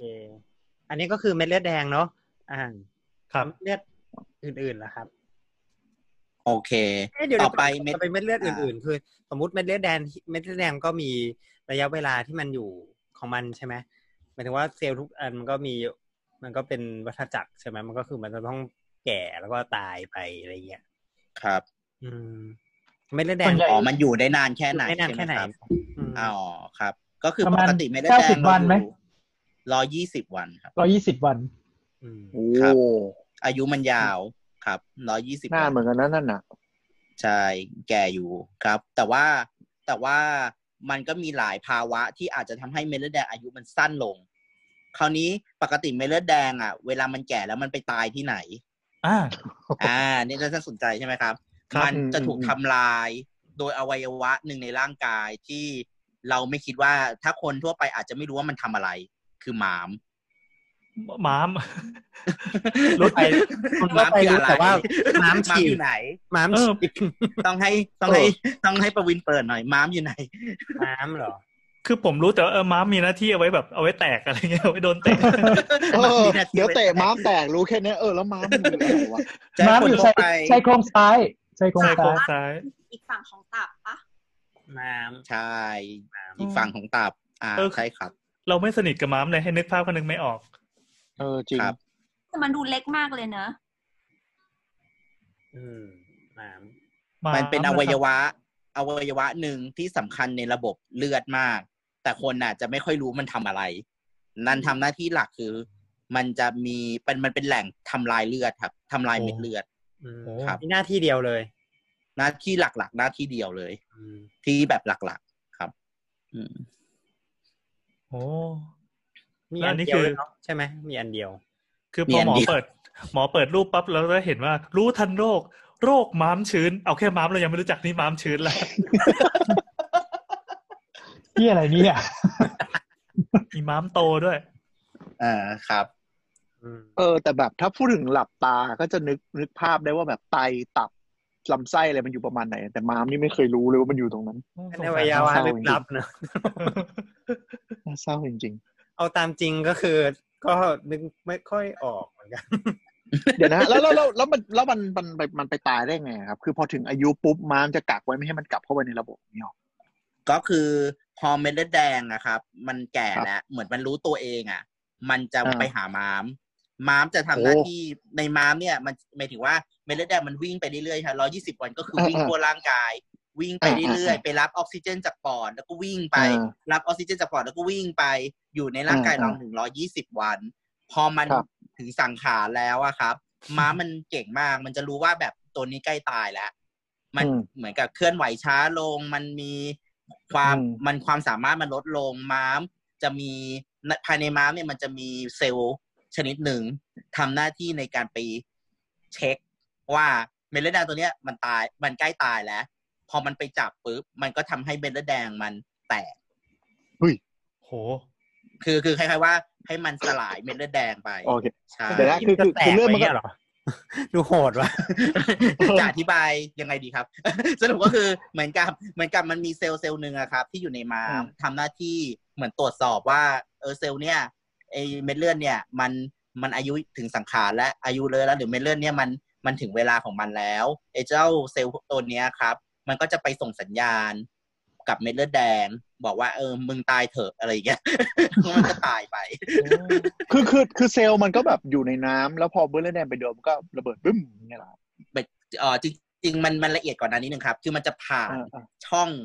คล้ายๆว่าเหมือนกับเป็นอ๋อเส้นเลือดบางอย่างที่อยู่ในม้าม เหมือนกับฟิลเตอร์อย่างเงี้ยเหรอครับมีฟิลเตอร์เออมันเหมือนมีฟิลเตอร์อ่าเข้าไป แล้วพอมันแตกออกมันก็ออกไปกับระบบน้ำเหลืองครับอีกทีหนึ่งไปกับระบบครับน้ำเหลืองแล้วคือเอากลายเป็นอะไรต่อ เอาไปรีไซเคิลเอาไปรีไซเคิล เออแตกคือสารเป็นพอเสียงนั้นพอสารเคมีมันมันมันแตกแล้วใช่ไหมครับ แตกแล้วอ่าส่วนหนึ่งมันก็จะถูกทำลายไอเซลล์ไอฮีโมโกลบินหรืออะไรมันก็จะถูกทำลายไปพอมันถูกอืมทำลายแล้วอะครับ มันก็จะกลายเป็นสารเหลืองส่วนหนึ่งอะไรอย่างเงี้ยครับ มันก็ร่างกายเราน้ำเหลืองมันก็จะพามันผ่านไปยังท่อตับน้ำดีไอยไปยังตับ ตับก็จะส่งไปออกท่อน้ำดีก็กลายเป็นเหมือนน้ำดีออกมาด้วย ใช่อืม ครับอืมความความมีความซับเอ้ซ้ยอนอันนี้ซับซ้อนถ้ามีความซับซ้อนไม่เล็ได้กสนน้อใจยแต่ว่า แต่ว่ามันเป็นอย่างนั้นใช่ครับ มันจะมีอันนี้มีการครับอ๋อ มันจะมีอะไรนะเออเซลล์ขยันพันเดือดภาคแบล็กอันนี้อธิบายการทำลายเม็ดเลือดไว้ไข่อันนี้ไม่จริงเลยเนี่ยอันนี้คือไม่ไม่ไม่ไม่แบบไม่แบบว่าน่าลงน่ารักอะไรอย่างงี้เราใช่ไหมอันนี้คือไม่ละอันนี้แบบโคตรดาร์กไทยคือดาร์กโคตรดาร์กเลยเคยอ่านอยู่ เออ แล้วคือไงครับ มันมีมีแบบออกมาเป็นฉี่หรืออะไรอย่างงี้บ้างไหมใช่ใช่ครับ พอพอมันแตกใช่ไหมครับ อย่างที่บอกว่าครับสารเคมีหลักที่ทำหน้าที่ลำเลียงออกซิเจน คือฮีโมโกลบินฮีโมโกลบินมันก็จะแตกออกมาครับอืมพอแตกออกมาเสร็จมันจะมีสารออกมาตัวหนึ่งชื่อบิลิรูบิน เป็นสารเหลือง สารเหลืองตัวเนี้ยครับ มันจะไปอยู่ที่มันจะกลับไปที่ตับ และตับมันก็จะขับสารเหลืองอันเนี้ยออกมาออกมาจากตับ ไปยังท่อน้ำดี แล้วก็ลงไปที่ขับถ่าย บางส่วนก็จะออกทางปัสสาวะด้วยครับอ๋ออันนี้เป็นสาเหตุที่ทำไมขี้ถึงเหลืองจริงเหรอใช่ครับ ใช่ครับ โอ้อ้าวอันนี้มันวิ่งไปท่อขี้เหรอครับ มันไม่ไม่ก็พอโยงน้ำดีน้ำดีมันออกลำไส้ครับลำไส้ถ้าน้ำดีมันเปิดในลำไส้เออก็ไปรวมรวมกับกากเนี่ยทั้งหมด อืมอืมอ๋อที่แท้ขี้ของเรามันก็เคยเป็นเลือดมาก่อนเนี่ยเหรอครับ เคยมีสารเป็นมีสารของเลือดปนอยู่อ๋อมันเป็นทางออกทางออกส่วนหนึ่งของเลือดส่วนหนึ่งของเลือดส่วนหนึ่งศพเลือดของเลือดซากเลือดศพของเลือดฟังแล้วก็แล้วอันนี้ไม่มีอะไรผ่านไตใช่ไหมครับ ไม่มีอะไรผ่านไตบางส่วนอย่างที่บอกครับ บางส่วนมันจะมันจะออกมากับปัสสาวะ ถ้ามันออกมากับปัสสาวะคือผ่านไตอืมแต่แต่ไม่เยอะม แต่ไม่เยอะไม่เยอะ ส่วนใหญ่จะผ่านขี้มากกว่า โอ้ยโทษครับ ผ่านลำไส้มากกว่าตรงนี้มันก็จะมีรายารเราไซีเรียสครับมันก็จะมีไอ้ส่วนทีเนี้ยบางส่วนที่มันจะไปทำปฏิกิริยา แล้วมันกลายเป็นสารที่ละลายน้ำได้ อันนี้ก็เป็นสาเหตุที่ว่าทำไมฉี่ถึงเหลืองอีกเหมือนกันใช่ใช่ครับอืครับมสรุปว่าที่ฉี่เหลืองกับอึเหลืองเนี่ยก็เป็นเพราะว่ามันมีสารที่ตกสาสารที่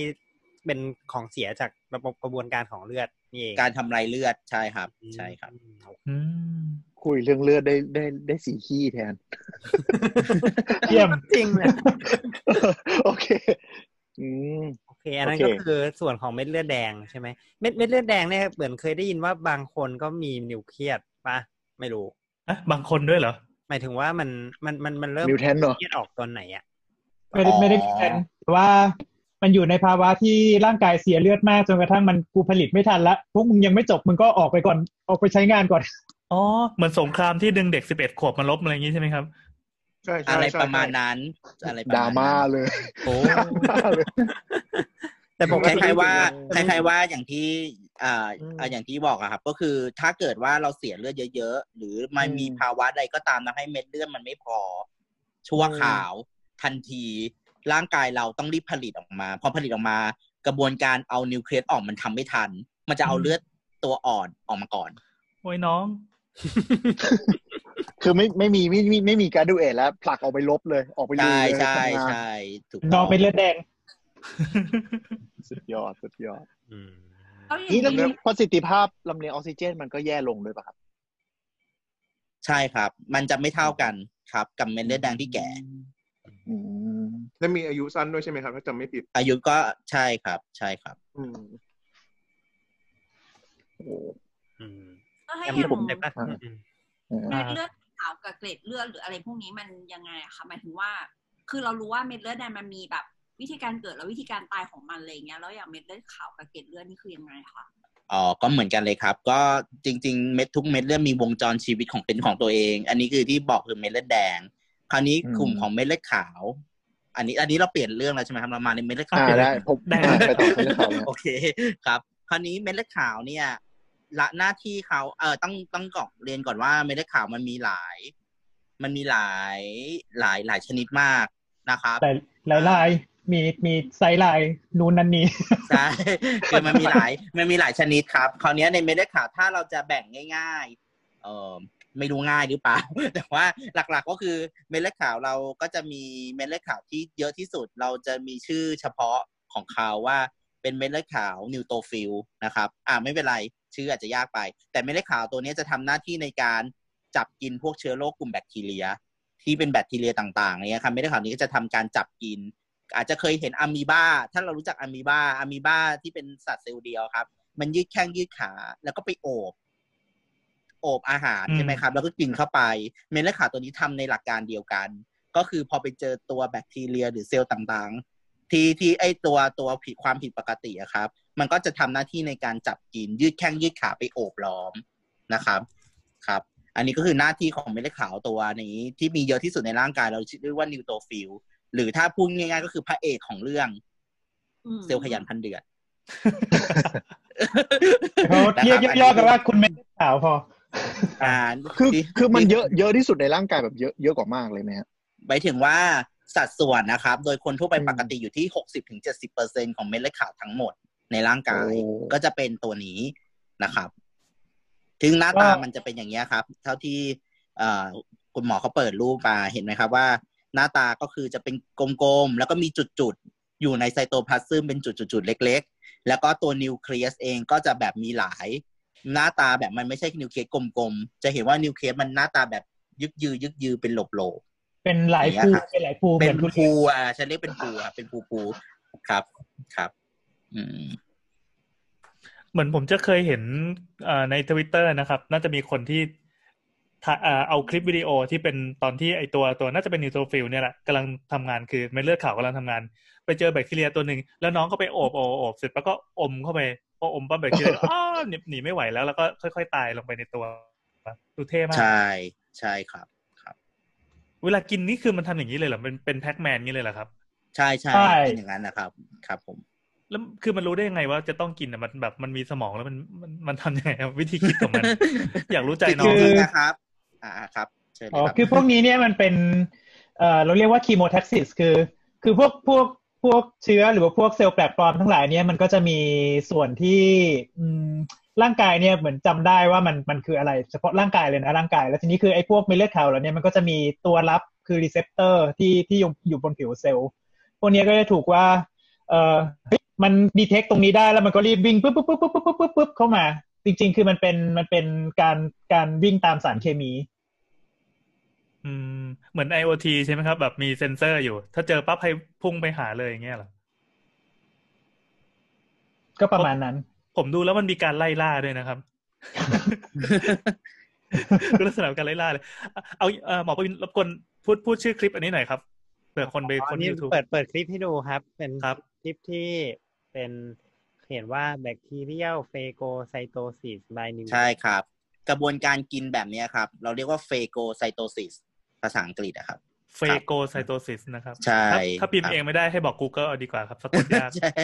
เนี่ยครับ phagocytosis ใช่ครับอืมครับผมเราจะเห็นการไล่ล่าที่ดูเดือดเหมือนแบบเสือชีต้ากำลังล่ากวางอะขนาดถ้าใส่ดนตรีแล้วระทึกระทึกนะ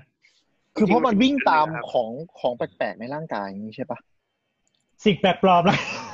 จริงแต่ปลอมเชื้อเชื้อแปลกปลอมะไรย่างเงี้ยอืมเออ มันเฮ้ดูยน่าเวกลาลัวมันเหกิมือนกันนะเนี่ยใช่น่ากลัวน่ากลัว แล้วคือ อันเนี้ยมันสถานที่เกิดเหตุมันอยู่ในไหนอะครับ อยู่ในในหลอดเลือดเหรอครับ ในเพจในเพจหรือในจาน ไม่ใช่หมายหมายความว่าในในร่างกายเราเนี่ยเวลามันเกิดขึ้นจริงๆอะเหตุการณ์ล่าระทึกเนี่ยครับเอาเกิดได้ทุกที่เลยแหละ เกิดเอ่อแต่ว่าในในเส้นเลือดส่วนใหญ่ไม่ค่อยเกิดเท่าไหร่ส่วนใหญ่มันจะไปเกิดในแถวๆพวกพวกเนื้อเยื่ออื่นๆที่ตรงไหนที่มันมีแบคทีเรีย อืมตรงไหนที่มีแบคทีเรียอยู่อะครับ มันก็จะเข้าไปแทรกตัวแล้วก็ไปจับกินตามในตำแหน่งเนื้อเยื่อต่างๆ ครับเอ๊ะอย่างเม็ดเลือดแดงเมื่อกี้ครับ มันมันอาศัยอยู่แค่ในเส้นเลือดใช่ไหมครับ หน้าที่เป็นหลักครับ อยู่ในเส้นเลือดอ๋อมันก็ไปใช่ครับไปอยู่ตรงอื่นได้ด้วยใช่ไหมครับน้อยเส้นครับ ถ้าเม็ดเลือดแดงครับ อืมอ๋อพูด อ่าเราแย่งกันพูดไม่เป็นไรครับเอาเลยครับ ครับผมอืมเนี่ยเนี่ยผมก็เลยสงสัยว่าถ้าเกิดว่าเม็ดเลือดแดงหลัก ๆ มันอยู่ในเส้นเลือดนี่แสดงว่าเม็ดเลือดขาวเนี่ยมันไปอยู่ได้ทุกที่เลยเหรอครับ ครับเม็ดเลือดขาวเนี่ยมันมีความสามารถพิเศษหลายอย่างครับ มันแทรกตัวเองเนี่ยออกจากเลือดได้ ครับ มันออกไปอยู่ที่อวัยวะอื่นหรือเนื้อเยื่ออื่นได้ครับนะคือคือมันไหลไปตามเลือด แล้วก็สมมติมันได้กลิ่นเอ่อสิ่งแปลกปลอมมันก็มุดออกไปสู้อย่างเงี้ยฮะใช่ถ้ามันแบบเลือดเพราะเลือดเลือดเส้นเลือดเราผ่านเนื้อเยื่อทุกเนื้อเยื่อคิดออกไหมครับ เพราะฉะนั้นเนี่ยอ่าพอมันอ่านึกออกผ่านไปปุ๊บพอมันเห็นว่าเออมันมีแอเรีย ตำแหน่งตรงนั้นเนี่ยมีการติดเชื้อปุ๊บมันก็มันก็ออกไป แล้วก็ไปทำไปจับกิน ใช่ครับแบคทีเรีย หรืออะไรเชื้อโรคต่างๆ ที่อยู่ตรงอวัยวะต่างๆได้ ครับ แต่โดเป็ยนคปวามกสาติมารถพิเศษคขรับองผมของเม็ดเลือดขาว โดยปกติมันมันจะเป็นแบบลาดตระเวนไปเรื่อยๆตามตามการไหลของเลือดหรือว่ามันอยู่ประจำการครับลาดตระเวนครับ มันขึ้นอยู่กับชนิดเม็ดเลือดขาวครับ แต่ถ้าเป็นนิวโตฟิลส่วนใหญ่มันก็ ถ้าตรงตอนถ้าในตอนไหนที่ เนื่องจากมันอยู่ในอยู่ในอยู่ในเลือดเราอยู่แล้ว ไหลไปไหลมา แต่ถ้าเมื่อไหร่ก็ตามที่มีการอักเสบของเนื้อเยื่อตำแหน่งใดตำแหน่งหนึ่งมากขึ้น มันจะคูพวกมันมันจะเรียกพวกมันเฮ้ยมันไปไปตำแหน่งนั้นเหมือนเรียกเพื่อนนะครับ เข้าไปลุมเนี่ยครับซอมบี้มากอะเอออะจริง ๆ ถ้านึกภพว่ดูครับครับเชิญครับ เอ่อ นึกภาพว่าถ้าเกิดว่าเราเราเป็นแผลสักที่หนึ่งอยู่ๆเป็นแผลขึ้นมาปุ๊บแล้วแบบ ไอ้เม็ดเลือดขาวเนี่ยมันก็ส่งสัญญาณอะไรสักอย่างเนี่ยเหรอครับ แล้วก็เรียกทุกคนมากรูมาช่วยกันดูแลตรงนี้ใช่ใช่ครับ ใช่ครับ เฉพาะจากใกล้ ๆ หรือว่าแบบมันวิ่งตามวงรอบของของการวิ่งไหลของเลือดครับอ๋ออะไรถ้ามันอยู่ใกล้มันเข้ามาก่อน เพราะว่าอย่างที่บอกอย่างที่อย่างที่บอกครับก็คือเหมือนกับมันมีมันจะปล่อยเขาเรียกว่าคีโมแท็กซิสอะครับ มันจะปล่อยเหมือนสารเคมีบางอย่างออกมาเพื่อเรียกเพื่อนๆมันที่อยู่บริเวณเดียวกันนะครับ ลากกันมาด้วยกันโอ้ประมาณแบบเหมือนวิทยุระยะใกล้ วอลแล้วก็เรียกกันแห่กันมาลุมอ่าเหมือนกู้ภัยอะเออ ใช่ไหมฮะโอ้นี่สนใจอะไรแบบนี้ ไม่ไม่เคยคิดว่ามันจะมาอยู่ในตัวเราได้เนี่ยแล้วแล้วเหพมืออนเราสเป็มนมประติเทสศมมติของอะไรสักอย่าง สมมติมันมาลุมกินเสร็จเสร็จภารกิจปุ๊บมันไหลกลับไปที่เลือดที่เดิมไหมฮะหรือมันก็ลอยไปลอยมา โอเคครับ ก็คือจริง ๆ แล้วอะครับอืมเม็ดเลือดขาวมีอายุครับของมันอยู่ แต่อายุมันจะสั้นมากจะไม่เหมือนเม็ดเลือดแดงเม็ดเลือดแดงเมื่อกี้เราเรายี่สิบวันใช่ไหมครับครับเม็ดเลือดขาวอายุแค่โดยเฉลี่ยอยู่ที่สิบสี่ชั่วโมงถึงสิบเจ็ดชั่วโมง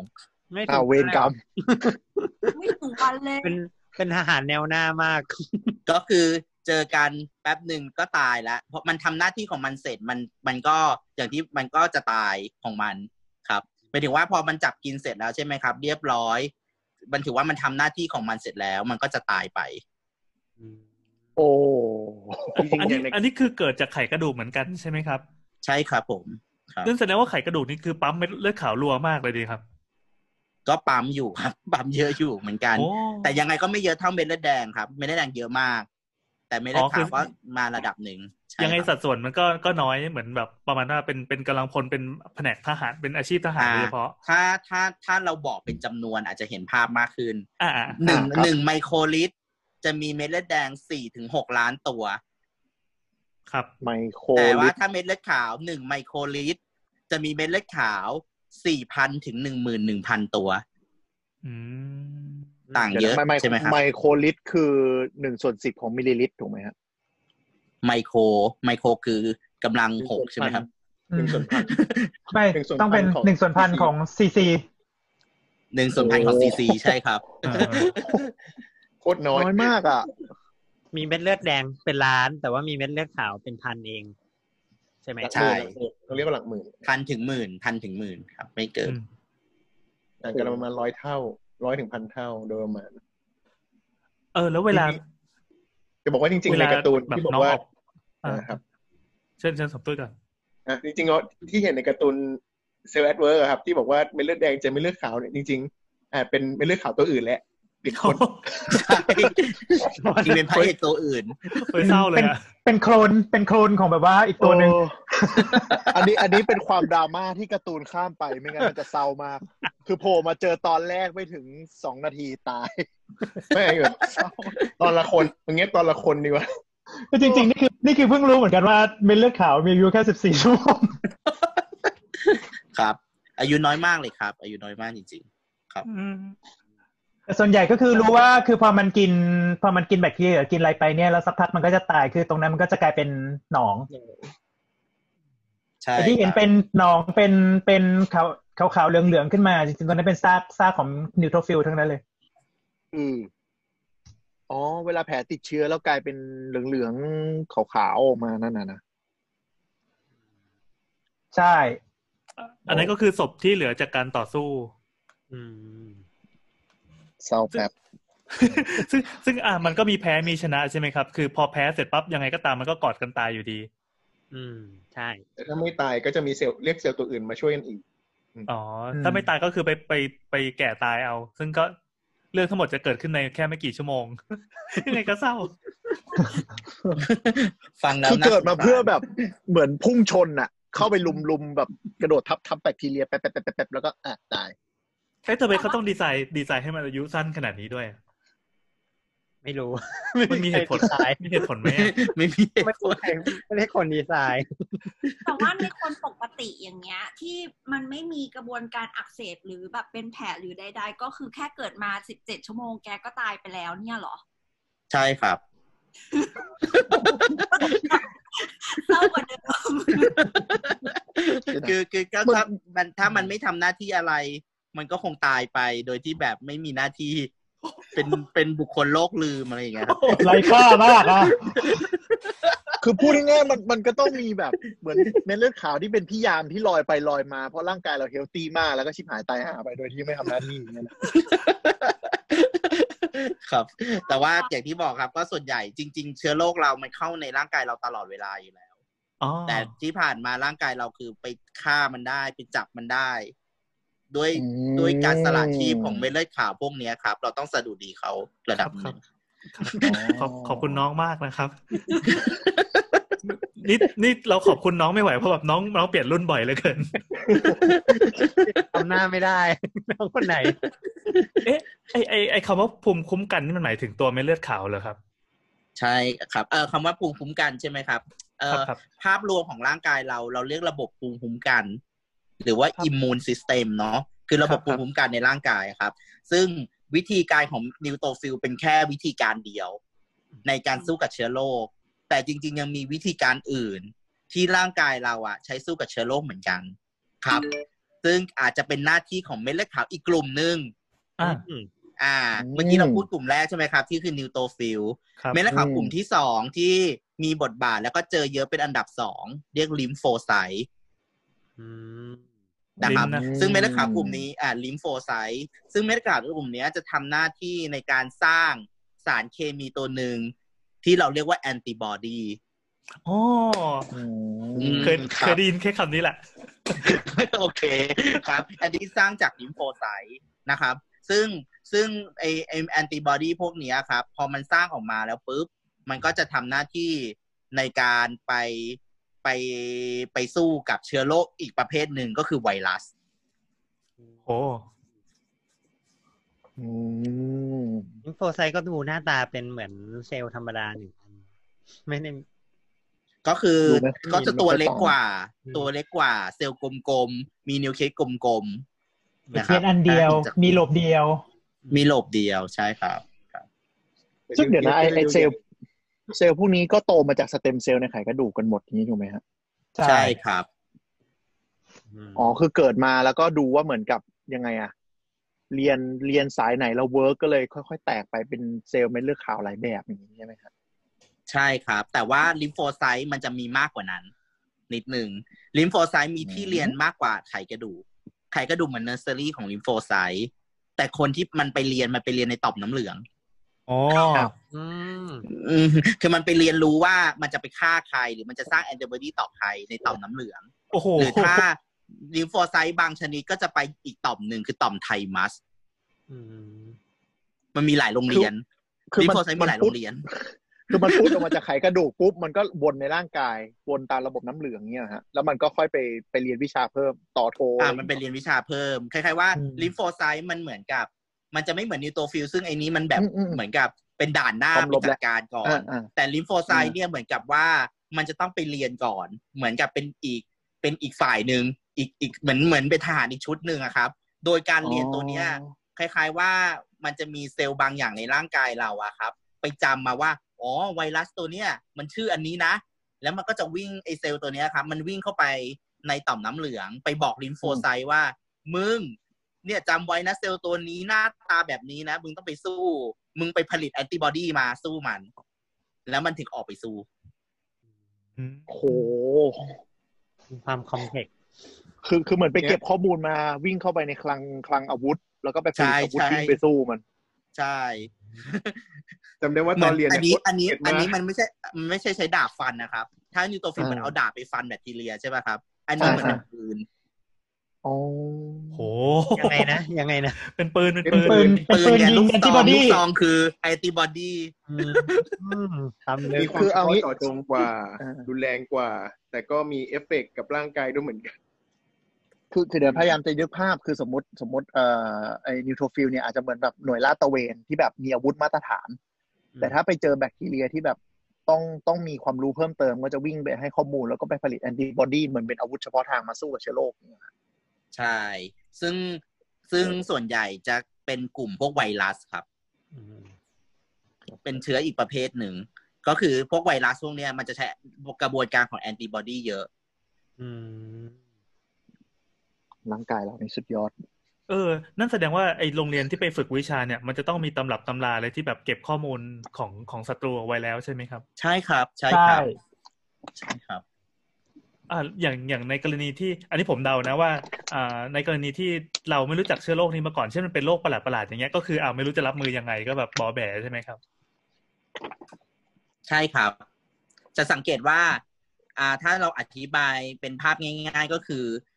เราเป็นหวัดครั้งหนึ่งใช่ไหมครับ พอเราเป็นหวัดครับครั้งแรกร่างกายไม่รู้จักหวัดตัวเนี้ย แต่ร่างกายอะจะมีเซลล์ตัวหนึ่งไปจำมึงคือหวัดชนิดนี้อะไรอย่างเงี้ยครับ จากนั้นเนี่ย ไอ หวัดตัวเนี้ย มันก็จะไปสอนลิมโฟไซต์ตัวที่อยู่ในต่อมน้ำเหลืองบอกว่า มึงจำไว้นะ ถ้าเจออีหวัดตัวนี้ใหม่อะ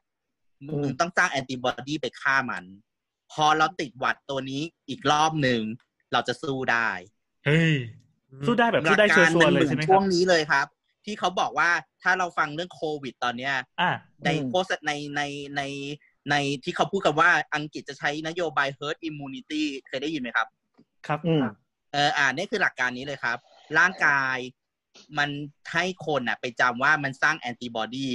พอร่างกายเราอืมเหมือนกับเจอโควิด แล้วอะครับ ร่างกายเราอืมจะรู้แล้วว่าเนี่ย เชื้อโควิดหน้าตาเป็นอย่างนี้นะ lymphocyte จะไปจำเอ้ยหมายถึงว่ามันก็จะมีเซลล์ไปจำแล้วไปบอก lymphocyte ตัวใหม่ที่มันพัฒนาว่าอืมเออช่วยสร้างแอนติบอดีต่อไอ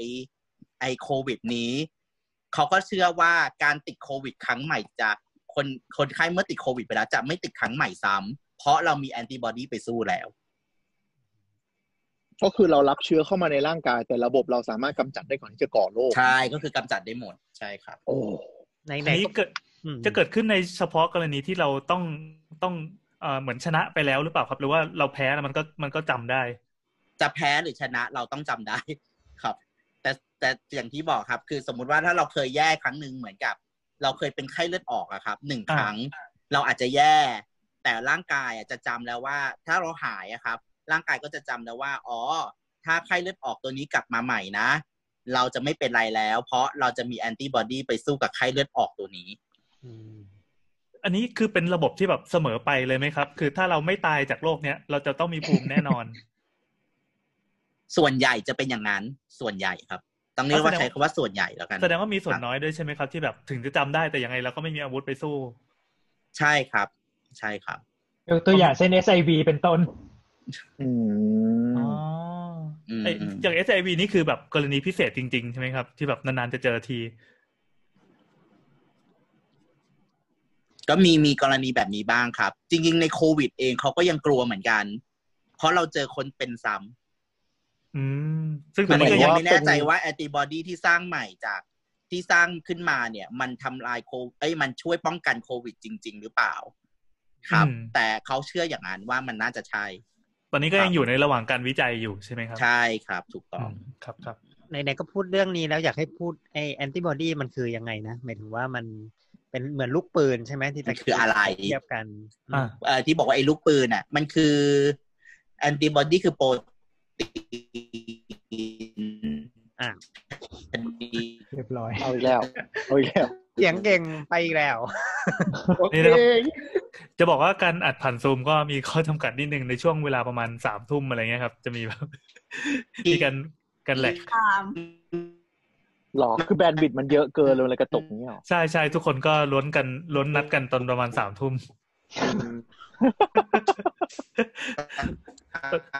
อันนี้ในภาพของพวกเราก็คือเห็นแขกรับเชิญกำลังอ้าปากค้างอยู่ เหมือนโดนไวรัสแบบในหนังหนังหนังที่แบบเกลียดบีอะที่แบบโดนโดนแบบโดนแฮกจออะไรอย่างเงี้ยอืมอย่างจอยใหม่ข้าวก่อนจอยใหม่อะคร่าวๆคร่าวๆก่อนคร่าวๆก็อะเดี๋ยวเดี๋ยวเดี๋ยวรบกวนเดี๋ยวให้แขกแขกรับเชิญก็ได้เข้ามาใหม่แต่ตลกดีอะไม่หยุดไม่คือจริงๆตัวตัวเขาแบบเลยไปไกลแล้วอะแต่ว่าภาพสัญญาณที่ส่งมาเหมือนเขากำลังพูดอยู่ แล้วก็แซวเขาหมอประวินแชทไปบอกเขาหน่อยว่าเขาหลุดไปได้ได้ได้ได้ ให้ให้เข้าใหม่อะอะระหว่างนี้ครับครับ หมออะไรครับรบกวนอธิบายเรื่องแอนติบอดีอะไรนี้สรุปคือคร่าวๆก็ถ้าสมมุติว่ามี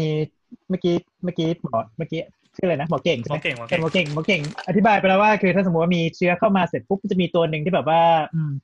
เอ่ออาจจะมีเอ่อจับชิ้นส่วนหรืออะไรสักอย่างหนึ่งของของเชื้อเช่นเชื้อไวลงไวรัสอะไรเงี้ยเข้าไป แล้วก็เอ่อไปบอกให้ lymphocyte เนี่ยบอกต้องไปสร้างแอนติบอดีขึ้นมานะแอนติบอดี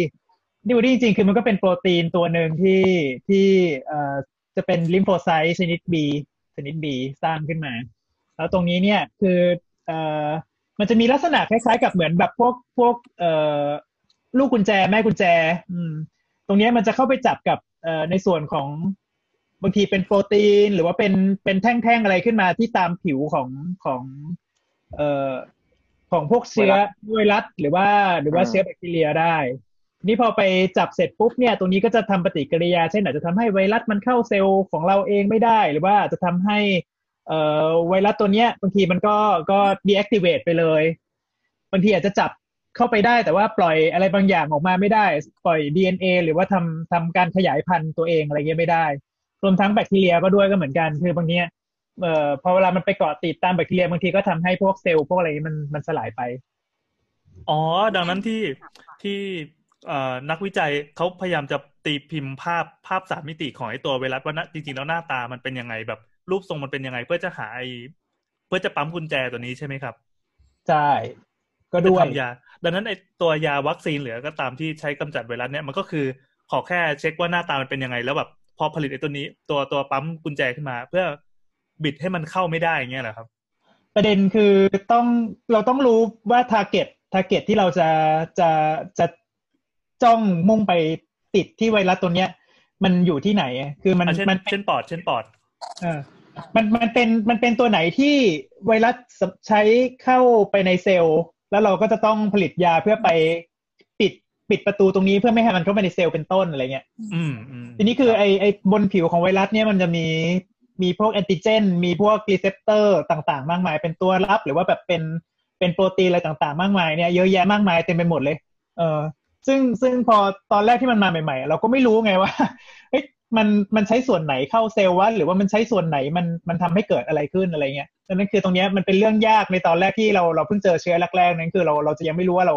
ว่ายายาของเราเนี่ยจะไปจะไปออกฤทธิ์ที่ที่ตรงไหน อันนี้คือคือกลไกหนึ่งอืมครับครับเก่งกลับมาแล้ว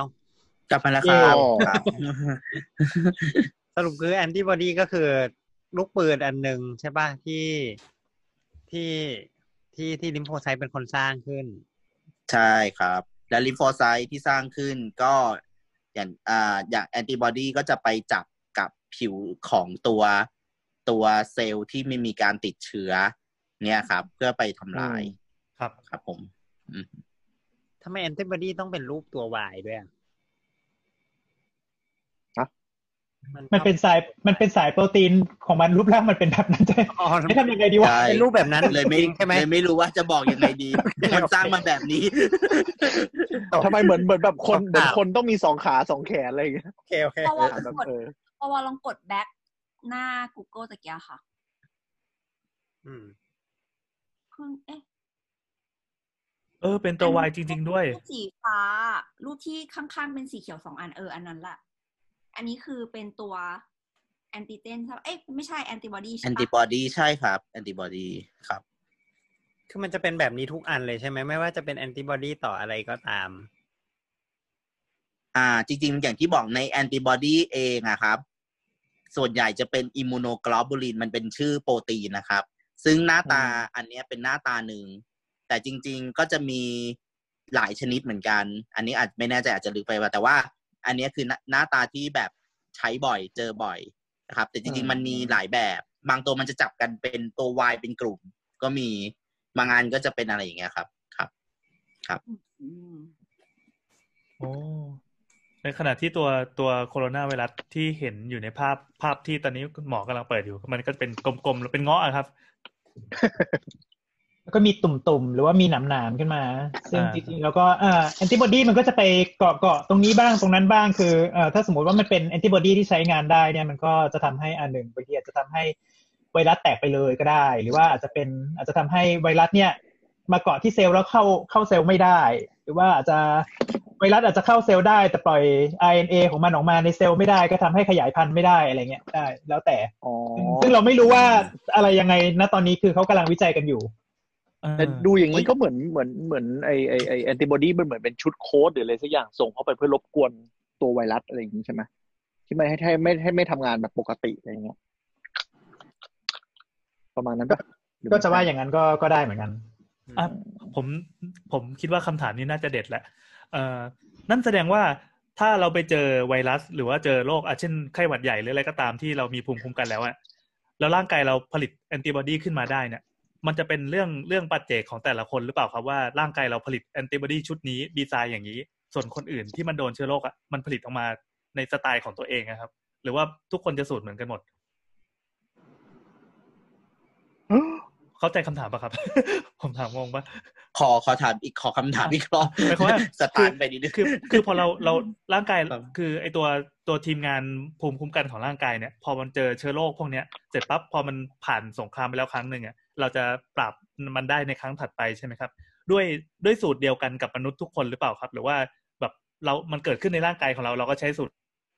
นี้กับนายเอกับนายบีก็จะใช้คนละสูตรกันอะไรเงี้ยครับหมายความว่ากำลังจะหมายถึงว่าแอนติบอดีอ่าของทุกคนมันหน้าตาเหมือนกันหรือเปล่าเออเออเออเอออย่างนั้นปะถ้าเป็นอย่างที่บอกครับว่า ถ้าเป็นเชื้อโรคเดียวกัน มันจะสร้างออกมาในลักษณะรูปแบบแบบเดียวกัน อืมอืม คือมันต้องเหมือนหมายถึงว่าเชื้อโรคนี่คือเหมือนกันเลยอะครับ อย่างที่บอกครับอืมถ้าเราเคยได้ยินว่าเอ่อโควิดนะครับ ถ้าเกิดอาจจะเคยได้ยินเอาเอาเรื่องโควิด แล้วกันเพราะช่วงนี้กำลังดังอ่าได้ได้ที่เขาขอบริจาคพลาสมาที่ให้ไปบริจาคเลือด ครับ เคยได้ยินไหมครับ มีคนขอได้ได้ยิที่นอยู่ที่ครับเอ่อที่เคยเขาบอกให้ไปบริจาคเลือดของคนที่เป็นแล้วอะครับอ่าที่ที่ใครหายแล้วให้ไป ขอไปอ่ายากมากนั่นแหละไปบอ่าริที่จาคใครหายแล้วอะให้ไปบริจาคเลือดนะ เพราะว่าอืมเธอเชื่อว่ามันจะเอาแอนติบอดีของคนที่หายแล้วแหละ ไปสู้กับเชื้อโรคเป็นยาอย่างหนึ่งเหมือนเราเรียกเซรุ่มเซรุ่มอ่าอ๋อเซรุ่มเหมือนเหมือนอ๋อเซรุ่มอะครับ เหมือนเซรุ่มไปแบบ ปกติเราผลิตเซรุ่มอะเราก็คือไปเอาจากม้าไปเอาจาก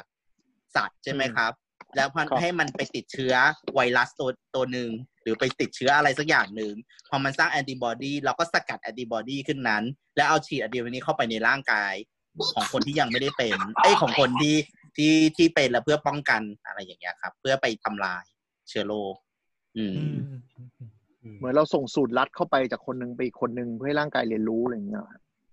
มันเหมือนไม่สำเร็จรูปเลยแหละมัน อันนี้เป็เป็นนสำเร็จรูเลยปไม่ใช่เรียนรู้อันนี้เป็นยาแก้พิษเลยอืมอั นนี้เป็นยาแก้พิษเลย แอนติโดดอืมเซรุ่มก็คือเหมือนไปผลิตแล้วก็เพาะให้มันเยอะๆ แล้วก็ไปฉีดเพื่อไปฆ่าเชื้อโรคโดยตรงเลยใช่ไหมครับ ถูกต้องใช่โอ้โหดอยู่อืมในขณะที่มันจะต่างกับวัคซีนอืมวัคซีนยังไงครับวัคซีนมันจะเป็นการที่ฉีดเชื้ออ่อนๆ หรือว่าจะฉีดชิ้นส่วนของเชื้อโรค ซึ่งโอเค มันไม่ได้ไม่ได้ทำให้เกิดโรคแล้ว เข้าไป แต่ว่าชิ้นเนี้ยมันจะทำให้ร่างกายอะสามารถจำได้ว่า เอ่อเอ่ออันเนี้ยมันเป็นมันเป็นมันเป็นเชื้อที่เราจะต้องสร้างแอนติบอดีนะอืมแล้วมันก็จะไปกระตุ้นให้ร่างกายให้สร้างแอนติบอดีขึ้นมาอืมอ๋อ อันนี้คือส่งคือคือส่งส่งเหมือนส่งส่งเหมือนศัเทตรูคแบบแก้ผ้าวิ่งเข้ามา ส่งเทคบุ๊ก ส่งเทคบุ๊กเข้าไปให้เม็ดเลือดให้ให้ลิมโฟไซต์เรียนรู้อ๋ออันนี้ใช่ดูใช่เซฟครับ ผมนึกภาพเหมือนแบบกับส่งเหมือนกับส่งส่งหนังสือไปให้เรียน อันเนี้ยคือวัคซีน แต่ถ้าแต่ถ้าส่งอาวุธไปเลยอะ อันนั้นคือเซรุ่มอ๋ออืมคือในหัวผมคิดแบบส่งศัตรูมาแต่แบบแก้ผ้าวิ่งมา แล้วก็ส่งรปภเราไปหิ้วปีกมามาเอามาเป็นเฉลยแล้วสารภาพกันโดยตรง อืม อะเราเรากลับมาที่ลิมโฟไซต์อะครับ แล้วลิมโฟไซต์นี่มันอยู่นานไหมหรือว่ามันยังไงอะครับหมายถึงว่าตะกี้เราบอกว่า neutrophil อยู่แค่ไม่ถึงวันเนี้ยนี่มันต้องไปเรียนนะ lymphocyte ไหมมันต้องไปผ่านหลักสูตรเลยมันควรจะนานหน่อยปะก็จริง ๆ อายุอย่างที่บอกครับ มันพวกนี้อายุมันใกล้ๆกัน ก็ประมาณเอาอีกเหรอบาย คือพวกนี้เกิดมาเพื่อเพื่อทำหน้าที่นี้เลย คือมันหมดหน้าที่ก็คือจบตายอืมอืมเป็นชีวิตเศร้าของเม็ดเลือดขาวนะครับอืมหมอประวินรบกวนเปิดเอาไลน์หนะครับโอเคโอเค กลับมากลับมา ทีนี้ก็เหลืออีก เม็ดเลือดอีกชนิดหนึ่งใช่ไหมครับ เรื่องเกล็ดเลือดเนาะน้องเกร็ดเลือดลูก นี่ตอนแรกคิดว่าอีพีนี้แบบคุยคุยจะแบบเฮ้ยทำไมเนื้อหามันน้อยจังเลยทำไมพอพอลงแล้วมันมันนะเลยยาวเลย คือเราจะบอกว่า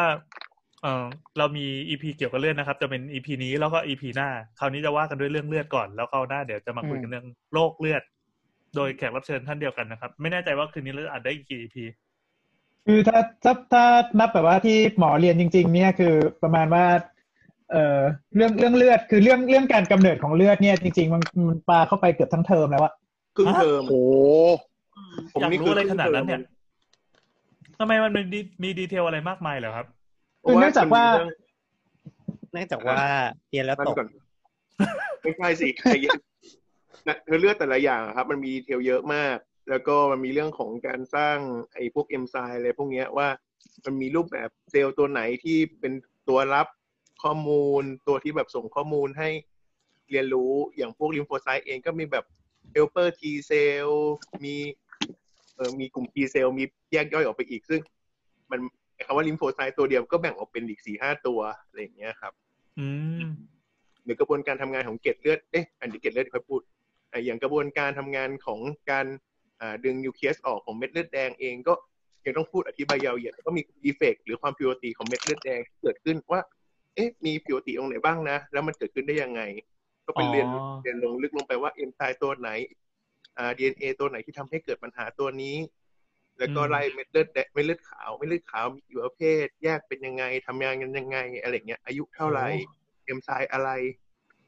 คือคือที่เราต้องทำความรู้จักระบบเลือดทั้งหมดเนี่ยเพื่อสุดท้ายนำไปสู่การวินิจฉัยโรคซึ่งมันจะออกมาในเกมไหนก็ได้ใช่ไหมครับ เพราะทุกอย่างก็เกิดขึ้นในเลือดในระบบการ ใช่ใช่การเกิดของเลือดแล้วมันใช้ใช้ใช้เพื่อรักษาได้ใช่ใช่มันอาจต้องมันอาจมีตั้งแต่พิวติตั้งแต่การอ่าผลิตเลือดเลยก็มีหรือว่าอืมพิวติในเรื่องของออกมาแล้วแล้วมีปัญหาหรือเปล่าทำไมอืมออกมาแล้วถุงอ่าเม็ดเลือดดูสมบูรณ์แต่ผิดอ่าแต่ทำงานผิดปกติอะไรอย่างเงี้ยอืมอืมกลับมาเรื่องเกล็ดเลือดครับ เกล็ดเลือดคือคอะไรรับเก่งกลับมาแล้วครับเฮ้ยเมื่อเมื่อกี้เม็ดเลือด หมดยังครับเม็ดเลือดขาวเม็ดเลือดขาวนี่มีสองแบบยังแล้วเนาะยังยังไม่หมดเลยเนี่ยจริงๆยังไม่หมดอ้าวโอเค มันมีหลายลายมากเลยอ่าหลายลาย แต่ว่าลายอื่นอาจจะความสำคัญอาจจะไม่ได้เยอะมากเท่ากับอะสองลายแรกที่เราครับกล่าวมางั้นงั้นขอแบบคร่าวๆก็ได้ครับ เราจะได้ไปไปชนิดอื่นอ่าต่อคร่าวๆมันก็จะเหลือเม็ดเลือดขาวบางตัวที่อาจจะมีความสำคัญถ้าดูเราก็ต้องอิงการ์ตูนเหมือนเดิมครับ ถ้าเกิดแกะดูน้องแกะถ้าเกิดดูใน ในในการ์ตูนเรื่อง Cells at Work ครับ ก็จะมีสาวสวยคนหนึ่งชื่อ eosinophilอืมที่น้องดูแกะมันน้องแกะที่ที่บอกว่าเออที่มันดูดูปวกเปียกปวกเปียกแต่พอเจอพยาธิแล้วเธอก็พลังแบบมาเยอะ เพราะเป็นอืมเป็นเม็ดเลือดขาวที่ใช้ฆ่าพยาธิเป็นหลักโหมีวิดีโอนะ ไปดูได้นะครับ eosinophil รุมพยาธิเนี่ย ครับ ก็คือจะเป็นเก่งดีเม็ดอะเลือดขาวบางอย่างที่อาจจะมีความเฉพาะมากขึ้น หรือว่าอืมเม็ดเลือดขาวอีกตัวหนึ่งชื่อ basophil ก็จะเพิ่มปริมาณเยอะในกรณีที่มีการแพ้มีเกิดอ l เลอร์จีอะไรอย่างเงี้ยครับ ครับ ก็ก็ก็จะมีเม็ดเลือดขาวกลุ่มนี้เยอะขึ้นนะครับ อีกตัวหนึ่งก็คือพวกโมโนไซต์ซึ่งเป็นเม็ดเลือดขาวที่มันแปลงร่างได้ กลายเป็นไมโครฟาจ เป็นเป็นแมคโครฟาจหรือว่าไปเป็นอะไรอยู่ตามที่ต่างๆ ของร่างกาย อันนี้ก็จะเป็นเม็ดเลือดขาวที่อาจจะมีจำนวนน้อยหน่อย แต่ก็มีความสำคัญในในหน้าที่ของเขาเองครับครับ คือแต่ละตัวก็จะมีความสามารถเฉพาะทางในการรับมือต่างๆ กันไปอย่างนี้ใช่ไหมใช่ใช่ครับผมเนี่ยครับก็คือห้าตัวหลักที่เราพูดถึงนะครับ monocyte lymphocyte basophil eosinophil แล้วก็ neutrophil ก็จะเป็นเม็ดเลือดขาวหลักห้าตัวที่อยู่ในเลือดครับ สีมันม่วงม่วงๆหรือว่ามันมันมันอย่างนี้เลยใช่ไหมฮะเวลาถ้าส่องดู ใช่ครับ คือถ้ามีการย้อมทำเขาเรียกว่าการย้อมบัตรฟิล์มอะครับ ก็คือเอาเลือดมาไถแล้วย้อมดูครับ ย้อมย้อมเขาเรียกว่าย้อมไรสเตนนะครับ เป็นสีเป็นสีเป็นสีที่ใช้ในการย้อมดูเม็ดเลือดก็จะเห็นเป็นอย่างเงี้ยครับ ครับ เหมือนในรูปครับผมอันนี้คือปกติเราเราย้อมเพื่อให้เห็นชัดๆ หรือว่าตัวจริง ๆ ก็ใช่สีแบบนี้แหละ แต่สีตัวจริงสีมันไม่ใใช่อย่างนี้นะครับ อะตัวจริงนี่สีคือเป็นไงย้อมเพื่อให้เห็นใช่ครับ ตัวจริงก็เป็นอย่างในวิดีโออะที่มันใสๆอะใสอ๋อตรงที่ม่วงม่วงๆมันก็จะแบบใสๆหน่อยใช่ไหมเอ่ออันนี้เราย้อมเพื่อให้เห็นว่ามันตรงไหนเป็นนิวเคลียสตรงไหนเป็นเป็นเยื่อหุ้มเซลล์ตรงไหนเป็นเป็นพวกคอนเทนต์ในเซลล์อะไรเงี้ยเป็นยังไงเอ๊ะปกติเรามีย้อมด้วยสีอื่นไหมครับ เช่นแบบชอบสีเขียวเป็นพิเศษก็ย้อมสีเขียวอะไรอย่างนี้ ถ้ามีสีที่แปลกๆมันก็คงย้อมติดสีตามสีต่างๆอะครับ แต่ว่าอันนี้คือสีหลักที่ทางทางทางคลินิก ทางเม็ดทางควาทามงสากลทางเอ่อทางสากลที่เขาใช้กัน ครับอ๋อครับแล้วแต่เม็ดเลือดแดงก็จะเป็นสีแดงใช่ไหมหรือว่า เป็นสีแบบนี้แหละครับ สีที่เห็นนะฮะไม่หมายถึงว่าเม็ดเลือดแดงไม่ยอมก็เป็นสีแดง ก็เหมือนเลือดนะครับ สีเลือดใช่ ครับ มันแดงมันแดงเพราะว่ามันเป็นเม็ดอยู่แล้วใช่ไหมครับอ๋อเพราะฉะนั้นเม็ดเลือดขาวก็เลยเรียกว่าเม็ดเลือดขาวใช่ไหมเพราะจริงๆมันไม่มันไม่มีสีใช่ ทุกคนมีคนเคยถามเหมือนกันว่าทำไมเม็ดเลือดขาวสีม่วงว่าจะถามก็บอกว่าเนี่ยเพราะว่าเลือดขาวมันไม่มีฮีโมโกลบินไงเพราะฮีโมโกลบินมันเป็นสีแดงไงอืมนี่ใช่เอ๊ะใช่ครับอืมพวกนักเรียนหน้าห้องนี่มัน ถ้ามันได้จริงๆ โอเค โอเคกกัลับบอย่างมานี้อย่างอืมอะอย่างนี้หน้าที่สรุปเลือดไม่เลือดขาวก็คือกำจัดสิ่งแปลกปลอมเชื้อโรคอะไรอย่างนี้เป็นหลัก ใช่ครับผมอืมอืมแล้วก็อายุสั้นอืมสงสารน้อง อะ เราไปต่อกันที่ชนิดของสิ่งที่อยู่ในเลือดต่อไปแล้วกันครับ อ่า แล้วก็อ่า เม็ดเลือดกลุ่มสุดท้าย ที่มีความสำคัญมากๆ ไม่แพ้กลุ่มอื่นเลยก็คือ น้องเกล็ดเลือดเกล็นะดครับเลือดใช่น้องเกล็ดเลือดก็คือ เป็นมันเม็ดเลือดชนิดหนึ่งนะครับ ก็ตัวเกล็ดเลือดเนี่ย มันจะทำหน้าที่ในการเป็นอ่าเซลล์ที่ช่วยในการแข็งตัวของเลือด เวลาเรามีเลือดออก หรืออะไรอย่างเงี้ยครับ ตัวเกล็ดเลือดก็จะทำหน้าที่ไปไปเป็นส่วนหนึ่งในการซ่อมแซม ผนังหลอดเลือดที่มันมีเกิดถูกอินเจอรี่หรือว่ามีการบาดเจ็บขึ้นมา มันก็จะไปทำหน้าที่ในการในการเป็นตัวสมานแผลนะครับ ซึ่งจริง ๆ กระบวนการในการแข็งตัวของเลือดเนี่ยมันมีโปรเซสหรือว่ามีกระบวนการมากกว่า การใช้เกล็ดเลือด มันมีกระบวนการค่อนข้างเยอะอะครับครับ แต่ว่ากระบวนการชั้นที่หนึ่งเนี่ย มันจะเอาเกล็ดเลือดมามามามามาเกาะก่อน ถ้าดูในการ์ตูนนะครับนี่ย้อนกลับไปการ์ตูนเหมือนเดิม ถ้าอยู่ในการ์ตูนเนี่ย เราจะเห็นว่าเหมือนเกตเลือดมาก่อก่อก่อกำแพงหรือก่ออะไรก็ไม่รู้สักอย่างหนึ่งครับ คือหน้าที่ของเขาก็คือเข้าไปตัวแรก คือเกล็ดเลือดเนี่ย พอมันเข้าไปถึงมันจะหลั่งสารเคมีบางอย่าง ไปดึงเม็ดเลือดมา ไปทำไปทำกระบวนการต่างๆ มา จากนั้นเนี่ย ขั้นตอนที่สองของในร่างกายเราเนี่ย เราจะมีสารเคมีภายในภายในเส้นเลือดนะครับ ภายในเลือดนะครับ ที่อยู่ในพลาสมาครับ เราเรียกว่าสารพวก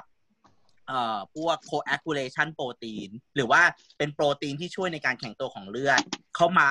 ช่วยทำให้แผลของเออเวลาเกิดบาดแผลหรือเกิดอินเจอรี่เนี่ยมันถูกสมานได้ดีขึ้น มันก็จะมีสองขั้นตอนล่ะ คือขั้นตอนแรกใช้เกล็ดเลือด ขั้นตอนที่สองก็คือใช้สารใช้พวกโปรตีนที่เกี่ยวกับการแข็งตัวของเลือด มาทำหน้าที่ในการฟอร์ม ทำหน้าที่ในการเกาะในการฟอร์ม แล้วก็ทำเป็นเส้นใยให้เหมือนกับเป็นตาข่ายปิดทำให้ตรงนั้นอะ มันแข็งแรงขึ้นถ้านึกภาพไม่ออกก็ไปดูอนิเมะตอนที่สองครับ แผลถลอกใช่ที่มันเป็นหลุมใหญ่ ๆ แล้วเขาไม่เขาเอาเหมือนเป็นตาข่ายไอ้นี่ใช่จะเห็นจะเห็นน้องเกดเลือดเนี่ยมารวมๆกันก่อนใช่ป่ะเสร็จแล้วก็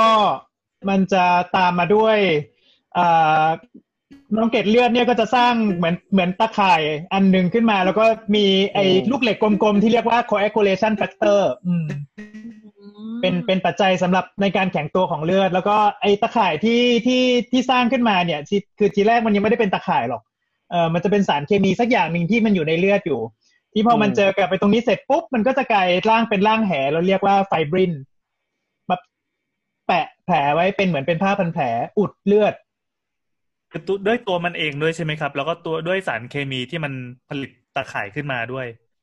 ก็จะคล้าย ๆ อย่างนั้นแต่นี้คือที่ที่หมอเก่งบอกเลยว่าไอการแข็งตัวของเลือดเนี่ยมันมันลงมาเป็นน้ำตกเป็นขั้นบันไดเลยค่อนข้างจะเยอะมาก แล้วก็ใช้ใช้ส่วนประกอบหลายตัวอืม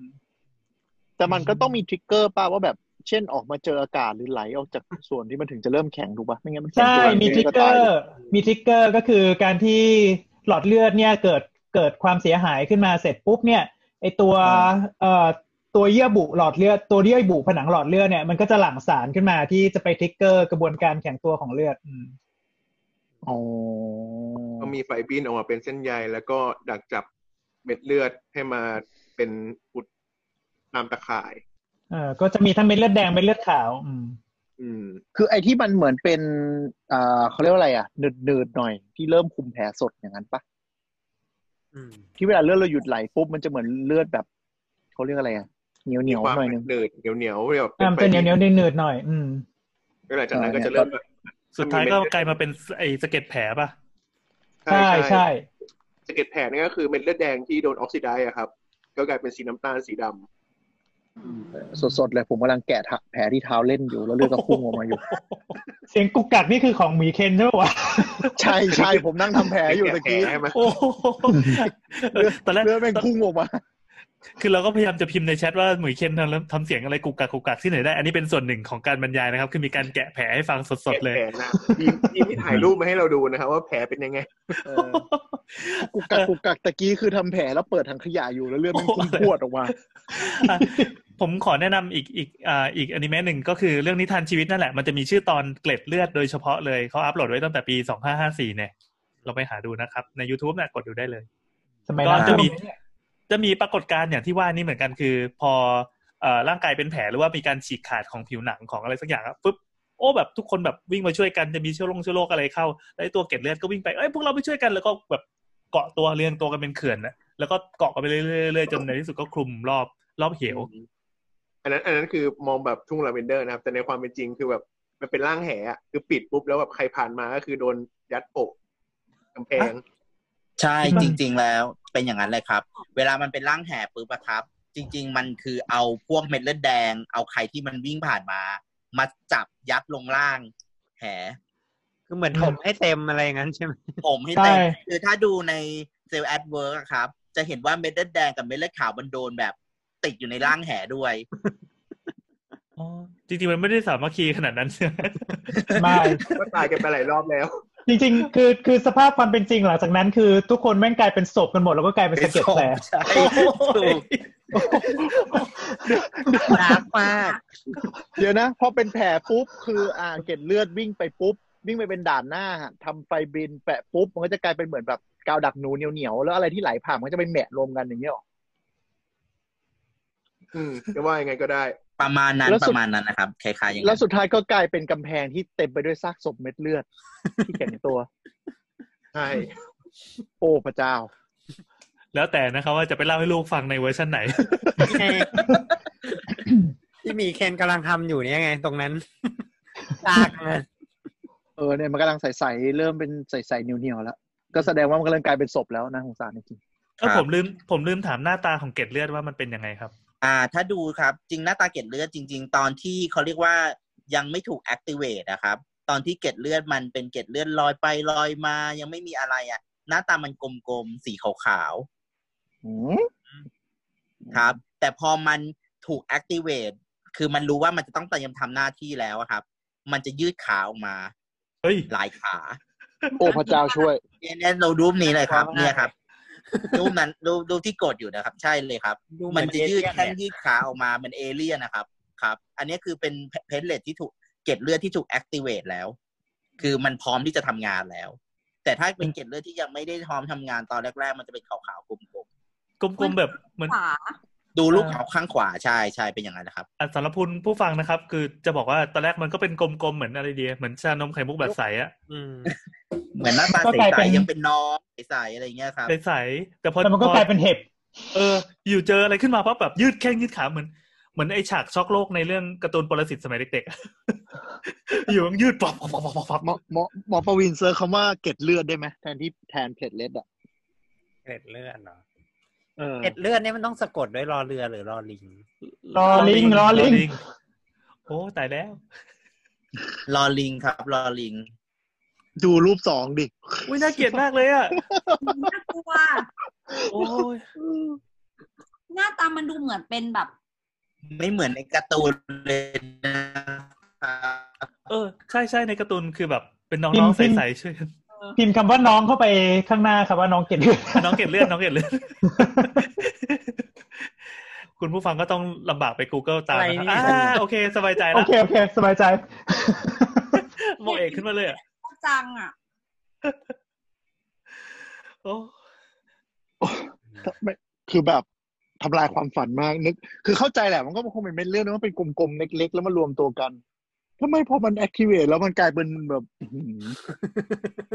คือรู้สึกไม่อยากเลี้ยงตัวแบบนี้ไว้ในร่างกายเลยอะเราคัดออกเลยไม่แล้วคือคือไอ activate ก็คือเจอไอที่อะไรนะ ไอที่ที่ที่ที่หมอไลบอกก็คืออะไรฉีกขาดปุ๊บ เริ่มมีส่งไฟเบอร์ออกมาก็คือหน้าตาอย่างเงี้ยเหรออันนี้เพราะว่าไปเจอสารเคมีอะไรสักอย่างที่ที่ส่วนนั้นเขาส่งมาแผนกนั้นส่งมา ใช่ใช่โอ้อืม เหมือนแสน้ดองงว่าโดเรานต้องยาบ้า เออเราต้องกำจัดสารเคมีนี้ไว้อ่านั่นแสดงว่าคนที่มีปัญหาเรื่องเรื่องแผลอ่าคล้ายๆว่ายังไง แผลไม่ยอมเลือดไม่ยอมหยุดไหลอะไรอย่างนี้ มันจะเกี่ยวกับปัญหาด้านเกล็ดเลือดอะไรอย่างนี้ด้วยป่ะครับ มันมีทั้งเรื่องของเกล็ดเลือดแล้วก็มันมีทั้งปัญหาของไอตัวโปรตีนที่ใช้ในการแข็งตัวของเลือดด้วยอืมเป็นได้หลายสาเหตุว่างั้นเถอะ ก็คือไอไอ step ที่เราคุยกันเมื่อกี้อาจจะเป็นปัญหาที่ step ใด step หนึ่ง ใช่ไหมเอ่อยกตัวอย่างเช่นเวลาที่คนกินพวกยาละลายลิ่มเลือดอย่างเออจะมันก็ไม่ก็จริงๆมันเป็นยาคือเราเรียกว่ายาต้านเกล็ดเลือดเออตรงเนี้ยมันจะเป็นเออเช่นพวกแอสไพรินอะไรเงี้ย อืมเออคนที่เป็นโรคหัวใจเขากินกันไงเออครับหรือว่าคนที่เป็นเป็น stroke เขาเขาเขากินกัน ก็เอ่อตรงเนี้ยมันจะไปเอ่อเหมือนกับว่าไปไปจับตรงเกล็ดเลือดเอาไว้เนี่ยทำให้สารเคมีพวกเนี้ยมันมันไม่สามารถ activate เกล็ดเลือดได้เกล็ดเลือดมันก็จะไม่มาเกาะกันเออ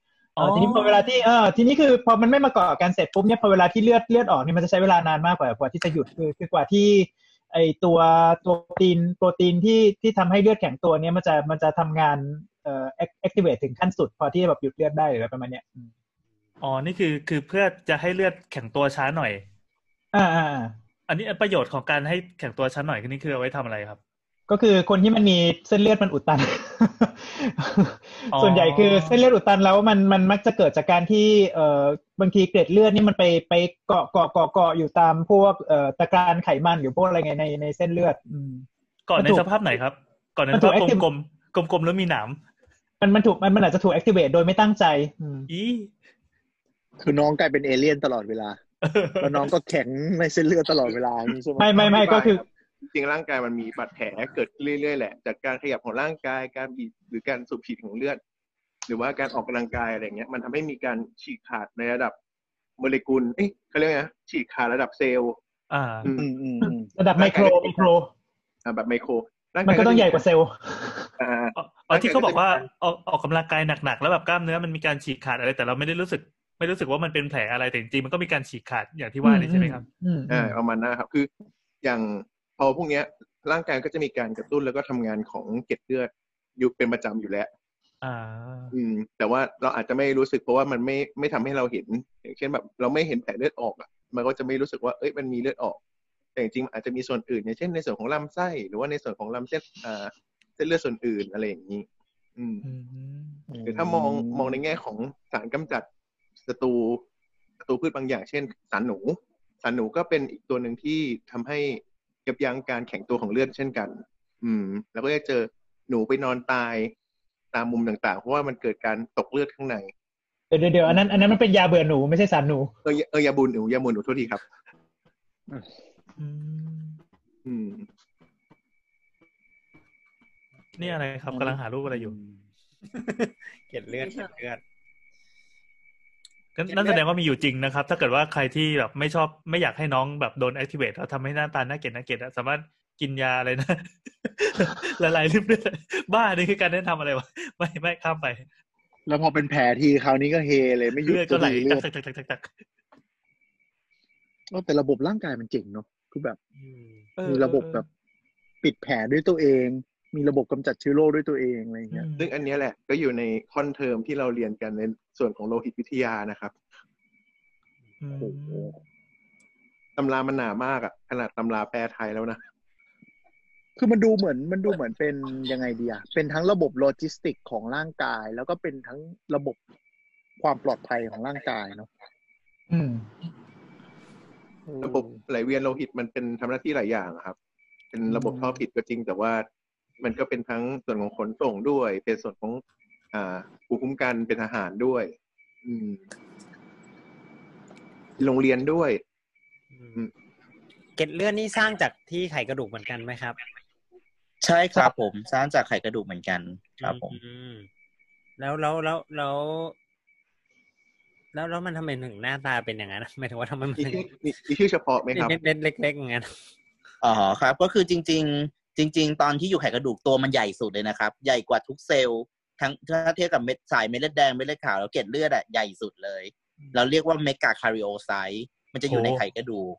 แต่สิ่งที่เราเห็นว่าเป็นตัวเล็ก ๆ ที่มันออกมา คือไอตัว megakaryocyte อะครับ ที่อยู่ในไขกระดูกมันแตก มันปล่อยคล้ายครับว่ามันสลายตัวเองเป็นตัวเล็กๆออกมา เดี๋ยวลองดูรูปครับเนี่ยครับ จริงๆตัวมันใหญ่มาก ถ้าเราเห็นในรูป อันเนี้ยครับ คือเซลล์ตัวอ่อน ของเกล็ดเลือดอะครับ เราเรียก megakaryocyte ถ้าเราดูขนาดเนี่ยครับอืมเห็นไหมครับว่าถ้าดูเธอดูขนาดแล้วว่าใหญ่สุดเลยเมื่อเทียบกับเม็ดเลือดขาวเม็ดเลือดแดงที่อยู่ข้างๆ แต่ตอนที่มันกำลังจะออกมาในเลือดอะครับมันแตกมันเปาะมันแตกตัวเองออกมา ตายแล้วงี้งี้มันก็ไม่ใช่น้องเกล็ดเลือดแล้วสิอันนี้ตัวแม่ เป็นอวัยวะส่วนต่างๆของน้องนั่นแหละไม่คือคือ คือยังไงดีอะพอไอเม็ดเลือดตัวอื่นยังพอเทียบเป็นคนได้น้องเกล็ดเลือดคือเหมือนยังไงเหมือนเอเลี่ยนที่แบบตัวบวมแล้วก็แตกเป็นลูกเล็กๆออกมาดูน่ากลัวใช่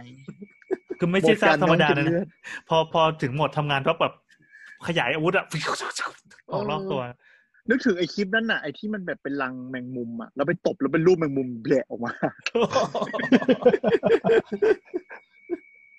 โคตรใช่เลยอะอะถ้าใครอยากดูรูปของเกล็ดเลือดนะครับเมื่อกี้ที่คุณหมอบอก ลองไปเซิร์ชคำว่า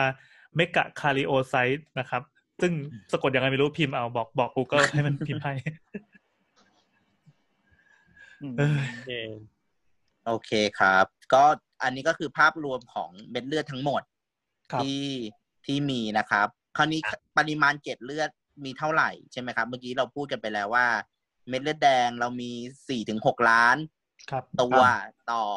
หนึ่งไมโครลิตรนะครับ เม็ดเลือดขาวมีสี่พันถึงหนึ่งหมื่นหนึ่งพันตัวต่อหนึ่งไมโครลิตร เกล็ดเลือดมีประมาณหนึ่งแสนห้า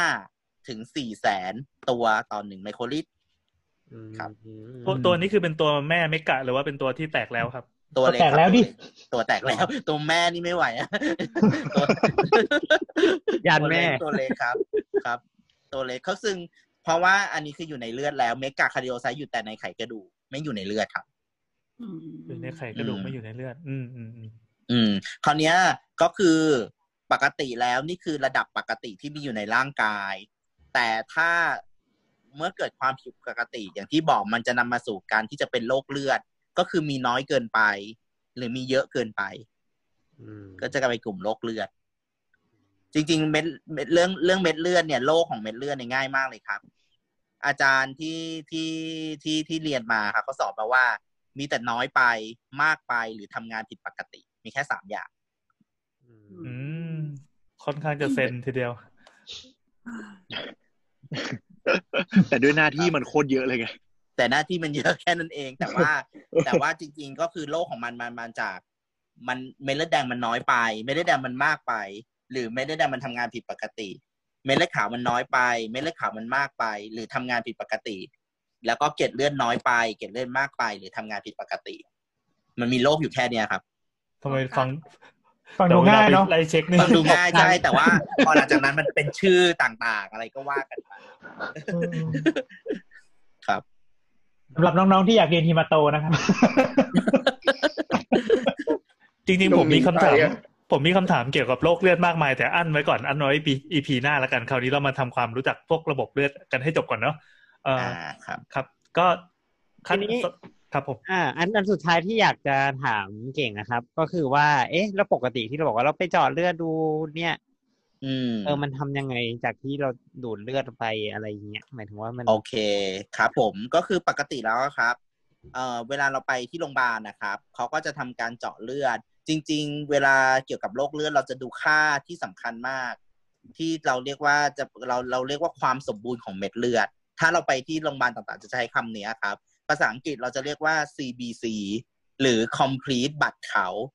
นะครับ อันนี้คือชื่อความสมบูรณ์ของเม็ดเลือด ก็คือจะเป็นการตรวจนับปริมาณของเม็ดเลือดแดง เม็ดเลือดขาวแล้วก็เกล็ดเลือด ว่าเราอยู่ในภาวะปกติหรือเปล่านะครับ โดยที่การการเอ่อค่าที่มันออกมาครับ ปกติเขาก็จะดูดเลือดเราอะครับ ไปจำนวนประมาณ 3-4ถึงซีซีเข้าไปในหลอดหลอดหนึ่งครับ เป็นหลอดหัวจุกสีม่วงๆนะครับ หลอดตัวเนี้ยมันจะมันจะโค้ดสาร EDTA ซึ่งจะเป็นสารทำละลายทำให้เลือดมันไม่แข็งตัว จากนั้นเขาก็จะเอาเลือดที่ไม่แข็งตัวในในหลอดทดหลอดที่เป็นฝาม่วงนะครับ หรือ EDTA เนี่ยเอาไปเข้าเครื่องเพื่อใช้ในการคำนวณ analyze แล้วก็อ่านจำนวนเม็ดเลือดต่างๆนะครับ ก็คือเข้าเครื่อง analyzer ซึ่งเครื่องตัวนี้มันจะมันจะบอกเป็นตัวเลขครับว่าว่าเป็นจำนวนเท่าไหร่นะครับ ของปริมาณของทั้งเม็ดเลือดแดงเม็ดเลือดขาวแล้วก็เกล็ดเลือดครับ แล้วก็ออกมาเป็นค่าออกมา ซึ่งเม็ดเลือดขาวชัดเจนมันจะนับเป็นตัว แล้วมันก็จะแยกชนิดของเม็ดเลือดขาวให้ห้าชนิดโอ้โหว่ามีกี่เปอร์เซ็นโอ้ต์ครับ อันที่สองคือเกล็ดเลือดมันก็จะนับจำนวนเกล็ดเลือดเลยว่ามีกี่ตัวนะครับ เม็ดเลือดแดงมันจะนับเป็นจำนวนด้วย แต่มักไม่ค่อยเอาไปใช้แปรผล เราจะใช้แปรผลมันจะวัดค่าที่เราเรียกว่า เอ่อเอ่อเราเรียกเราเรียกค่าว่าค่าฮีโมโกลบินกับค่าฮีมาโตคริต ซึ่งสองค่าเนี้ยถ้าพี่พูดภาษาไทยก็คือความเข้มข้นของเลือดอืมงงไหมครับ ตอนนี้ ครับ อันนี้คือค่าปกติที่เราบอกว่าเลือดมันจางไหมเลือดมันข้นไหมอะ คือเราอ่าจะดูจากความความความเข้มข้นของเลือดเป็นหลักตะกี้ทำไมเราถึงไม่ไม่ดูเป็นตัวครับตัวอ๋อตัวเป็นเลือดแดงอืมอ๋อ เพราะว่าการนับเป็นตัวอย่างที่บอกอะครับ จริง ๆแล้วเราจะรีเฟล็กค่าความเข้ม ใช้เป็นความเข้มข้นของเลือดมากกว่า เพราะหนึ่งก็คือ พอเป็นตัวเนี่ยปริมาณตัวเลขมันเยอะครับ มันแปลผลมันอาจจะค่อนข้างยากสองก็คือ เวลาทางคลินิกเราใช้ในการเอาไปคำนวณหรือว่าเอาไปพิจารณาทางคลินิกอะครับ การวัดค่าความเข้มข้นของเลือดมันบอก มันบอกภาวะของโรคเลือดได้หลายอย่างมากกว่า ใช้ติดตามได้มากกว่า แล้วมันเอาไปตรวจ เอ่อเขาเรียกว่าตรวจการตรวจข้างเตียงเราก็จะใช้ค่าพวกนี้ในการตรวจข้างเตียงได้ด้วย ซึ่งปริมาณเลือดมันวัดไม่ได้ จากการตรวจทั่วไปครับ อืม ประมาณนั้นนะครับ ครับ คือคือก็เลยจะใช้ค่าความเข้มข้นของเลือดในการแปลผลมากกว่าครับ โดยส่วนใหญ่แล้วที่เราจะพูดกันบ่อยๆคือค่าฮิมาโตคริตนะครับ ค่าฮิมาโตคริตก็คือเป็นค่าที่เวลาเอาเลือดนะครับ มาดูว่าความเข้มข้นของเลือดเป็นเท่าไหร่ คนปกติ ความเข้มข้นของเลือดจะอยู่ที่สามสิบหกเปอร์เซ็นถึงสี่สิบห้าเปอร์เซ็นอันนี้คือในคนปกตินะครับ คือคือหมายถึงว่าเป็นอ่าสามสิบห้าเปอร์เซ็นเป็นจำนวนเม็ดเลือดเมื่อเทียบกับปริมาตรของเหลวนี่เหรอฮะใช่ประมาณใช่นั้นใช่ใช่คือความเข้มข้นอ๋อใช่ครับครับ ความเข้มข้นอืมใช่ครับ ซึ่งปกติโอเคแล้วเนี่ย คนอย่างที่บอกว่า range ปกติจะอยู่ที่สามสิบหกเปอร์เซ็นถึงสี่สิบห้าเปอร์เซ็นอันนี้คือคือ range ทั้งผู้ชายผู้หญิงผมพูดรวมๆแล้วกันนะ แต่จริงผู้หญิงจะต่ำกว่านิดนึง กับผู้กับผู้ชาย ผู้ชายเนี่ยสามสิบเก้าเปอร์เซ็นผู้หญิงจะอยู่ที่สามสิบหกเปอร์เซ็นคือขั้นต่ำเนอะมินิมัมอะอืมขั้นต่ำจะอยู่ที่สามสิบหกถ้าต่ำกว่าสามสิบหกคือซีดอืมซี่คือเลือดน้อย คือเลือดน้อยใช่ครับครับโอเคจริง ๆ ที่ที่ที่ที่ใช้เป็นฮีมาโตคริตเนี่ยเพราะว่ามันเอาไปทำข้างเตียง มันเอาไปทำข้างมันมัน มันตรวจได้ง่ายหมายถึงว่าใช่เมื่อคือก่อนมันสามารถไปตรวจข้างเตียงได้ เพราะว่าข้างเตียงมันจะเป็นการตรวจอีกวิธีหนึ่งที่ไม่ได้ผ่านเข้าเครื่อง มันจะเอาทิวอะครับคล้าย ๆ ว่ามันจะมีหลอดแก้วเล็ก ๆ ดูดเลือดจากปลายนิ้วแล้วเอาไปปั่น และสามารถตรวจข้างเตียงได้เลย คือผลมันจะรู้เลย หลังจากที่เราแบบเจาะเลือดจากปลายนิ้วคนไข้แล้ว เราเลยใช้ค่าเนี้ยเป็นค่าหลักในการที่จะบอกว่าคนไข้คนนี้ซีดหรือเปล่า หรือคนไข้คนนี้ เป็นยังไงอะไรอย่างเงี้ยครับ คือมันก็จะง่ายกว่าเออมันตรวจได้ไม่ละเอียดเท่าเป็นเม็ดเม็ดๆเหมือนเหมือนนับ แต่อ่าว่ามันไม่ละเอียดเท่าครับไม่แต่ไม่มันใช้ติดตามใช่ครับอืมซึ่งซึ่งปริมาณเปอร์เซ็นต์ก็คือเป็นปริมาณของส่วนที่เป็นทรานสปอร์ตของเม็ดเลือดแดงเมื่อเทียบกับเลือดทั้งหมดประมาณนั้น ใช่ใช่ใช่เออเราสามารถดูดเลือดไปน้อยกว่านี้ได้ไหมครับ มันเจ็บอะ จริงจริงๆจริง ๆ ถามว่ามันได้ไหมมันก็ได้ครับ แต่ว่าปัญหาคือว่าอย่างในเด็กเล็กๆอะครับ เราก็ตูดนิดเดียวถูกไหมครับ ครับ แต่ว่า แต่ว่าในผู้ใหญ่ก็ต้องอย่างนี้ครับ บางทีการดูดเนี่ยหนึ่งนอกจากที่เราดูดเพื่อไปตรวจแล้วอะครับ จริง ๆ อย่างน้อยมันต้องใช้หนึ่งถึงสองซีซีอยู่แล้วละครับ ในการตรวจขั้นต่ำแต่การดูดอืมเผื่อไปเผื่อเขาจะทำเทสเพิ่มซ้ำเผื่อเขาเครื่องมันแปลผลผิด เราจะได้ไม่ต้องถูกเจาะเลือดใหม่อือืมมหมายถึงเหลืบาองทีอาจจะเดีมียวขาดการเทสซ้ำมีอะไรอย่างเงี้ยครับ เว้นแต่ถ้ามันไม่ได้จริง ๆ ก็อาจจะต้องเจาะเลือดใหม่ก็ว่ากันอะไรอย่างเงี้ยครับ มันก็จะต้องเผื่อไว้หน่อย แล้วก็ปริมาณที่อยู่ในทิวอะครับสามซีซีคือปริมาณที่เหมาะสมแล้ว ที่จะอยู่ในทิวแล้วมันไม่ไม่แข็งตัว มันคือจะพอดี คือมันก็เป็นเป็นเป็นหลอดคือหลอดเนี่ยเขาแนะนำเลยว่าให้ใส่ประมาณสามซีซีอืมโดยประมาณครับ ครับคือคือเลือดเนี่ยจำเป็นจะต้องใส่ในสารละลายที่ตะกี้เก่งบอกเป็น EDTA เนาะไม่งั้นมันก็จะใช่ใช่ไม่งั้นก็จะแข็งเป็นเลือดหมูอย่างนั้นนะก็ซึ่งาไปใช่ตรวจเหมือนแต่ถ้าเจาะเป็นแบบทิวอื่นอะ มันก็จะเป็นเลือดแข็งๆก็เข้าเครื่องไม่ได้ อืมอืมเมื่อก่อนครับเนี่ย ตอนที่สมัยเรียนเนี่ยเขาจะให้วัดให้ให้นับเองด้วยทำยังไงเราก็ลืมไปอ๋อทำยังไงก็ล่ะคือปกติปกติอะครับ อันนั้นนะที่ที่ผมบอกก่อนหน้านี้คือ เอาเข้าเครื่องถูกไหมครับ เอาเข้าเครื่อง แต่ว่าพออันที่เป็นเอ่อที่ไม่ได้เอาเข้าเครื่องอะครับ ก็คือนอกจากเอาเข้าเครื่องแล้วเครื่องมันก็จะแบบเป็นการคำนวณใช่ไหมครับ มันจะกลาดแบบแสงเข้าไปดูในในในในเนี้ยครับว่ามีเม็ดเลือดอะไรกี่เปอร์เซ็นต์เท่าไหร่มันเป็นการคำนวณเบื้องต้น แต่ว่าถ้าเราอยากจะมั่นใจมากขึ้นเจ้าหน้าที่ห้องแลบอะครับ เขาต้องเอาเลือดนะครับ มาทำการไถบนสไลด์ แล้วดูอีกรอบหนึ่ง เพื่อ confirm สิ่งที่อยู่ในจากเครื่องกับที่อยู่ในในสไลด์อะครับ และเทียบกันว่ามันเป็นไปตามมันเป็นมันเป็นค่ามันเป็นมันมันค่ามันถูกต้องครับ เราเรียกว่าการการตรวจเลือดจาก blood film หรือ blood smear ก็คือมันเอาเลือดอะครับ ที่เราเจาะไปเมื่อกี้ครับ เอาไปไถบนสไลด์ แล้วพอไถบนสไลด์เสร็จก็เอาไปย้อมสี ที่เราเรียกว่า Wright stain ที่บอกเมื่อกี้ครับ ที่มันติดเป็นสีแดงๆ ม่วงๆอะอันนั้นแหละครับ แล้วห้องเจ้าหน้าที่แลบอะครับเขาก็จะเอามาดูแล้วก็นับเซลล์คือนักนับทีละเม็ดเหรอครับ คือเขาเขานับเป็นแบบเหมือนค่าเฉลี่ยครับ ก็คือเขาก็จะดูหลาย ๆ field เปิดเปิดเปิดดูหลาย ๆ field แล้วก็คำนวณเป็นค่าเฉลี่ย ว่าเออเม็ดเลือดขาวมันอยู่ประมาณนี้ เม็ดเลือดแดงมันอยู่ประมาณนี้ เกล็ดเลือดมันอยู่ประมาณนี้ สอดคล้องกับที่ออกมาจากเครื่องแหละ ถ้าสอดคล้องกันคือจบ ก็คือถูกต้องแล้วก็คือปล่อาจอาจจะอาจจะสุ่มขึ้นมาเหมือนแบบปริปอเขาเรียกว่าอะไรอะ พื้นที่ประมาณนี้จะมีประมาณกี่เมตรกี่เมตร แล้วก็เหมือนใช่คูณใช่ใช่สัดส่วนใช่กลับครับกลับขึ้นไปอย่างนั้นใช่ไหมครับใช่ใช่ครับอ๋อผม แล้วก็อีกอันหนึงก็คือมันเคยเจอเหมือนกันที่ต้องทำแบบนี้ เพราะว่าโดยเฉพาะคนไข้ที่สงสัยมะเร็งเม็ดเลือด เพราะว่าเครื่องมันไม่ฉลาดพอ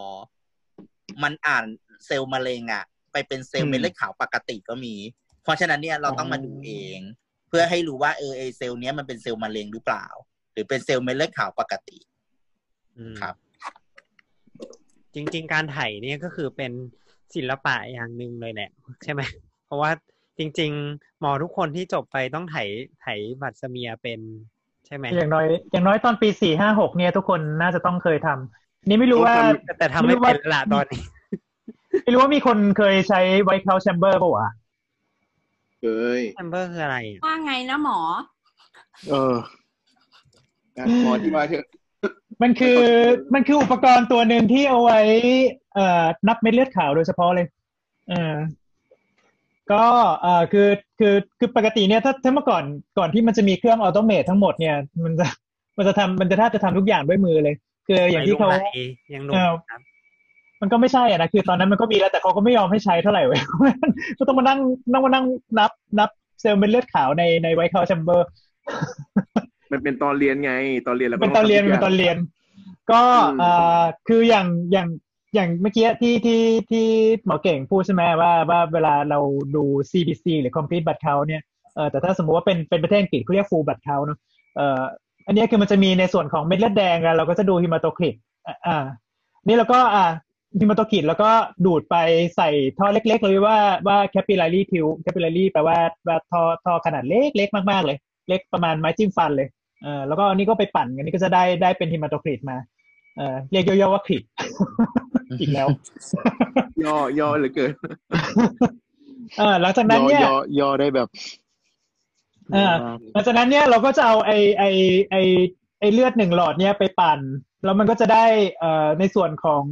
เอ่อเม็ดเลือดแดงส่วนของน้ำเลือดขึ้นมาข้างบนก็จะเป็นพลาสมา แล้วมันจะมีไอส่วนเป็นฟิล์มอยู่ตรงกลางนิดๆเนี่ย ตรงนั้นน่ะเป็นมันเป็นส่วนของเม็ดเลือดขาวอืมเป็นฟิล์มอยู่นิดๆแล้วเราก็จะแบบว่าเอาตรงเนี้ยมาเจือจางดูดขึ้นมา แล้วก็ใส่ไว้ใน white count chamber ซึ่งก็คือเอ่ออุปกรณ์ตัวหนึ่งรูปร่างเหมือนเหมือนสไลด์ที่เราใส่เข้าไปในในเอ่อกล้องจุลทรรศน์ แต่ว่าหนากว่าค่อนข้างเยอะ แล้วก็มันก็จะมีเอ่อเป็น grid ก็คือช่องเหลี่ยมเหลี่ยมเหลี่ยมเหลี่ยมเหลี่ยมเหลี่ยมเหลี่ยมเหลี่ยมเหลี่ยมเหลี่ยมเอ่อเยอะมากเลย แล้วก็เอ่อแล้วก็จะมีอะไรเขาเรียกว่าอะไรนะเอ่อ slide cover คือแผ่นแก้วสำหรับปิดปิดตรงเนี้ย อันพิเศษที่จะทำให้ไอ้บริเวณตรงนั้นเนี่ยมีปริมาตรเท่าที่กำหนด อืม เสร็จแล้วก็เรียบร้อย มึงนั่งนับไปไว้เขากี่ตัว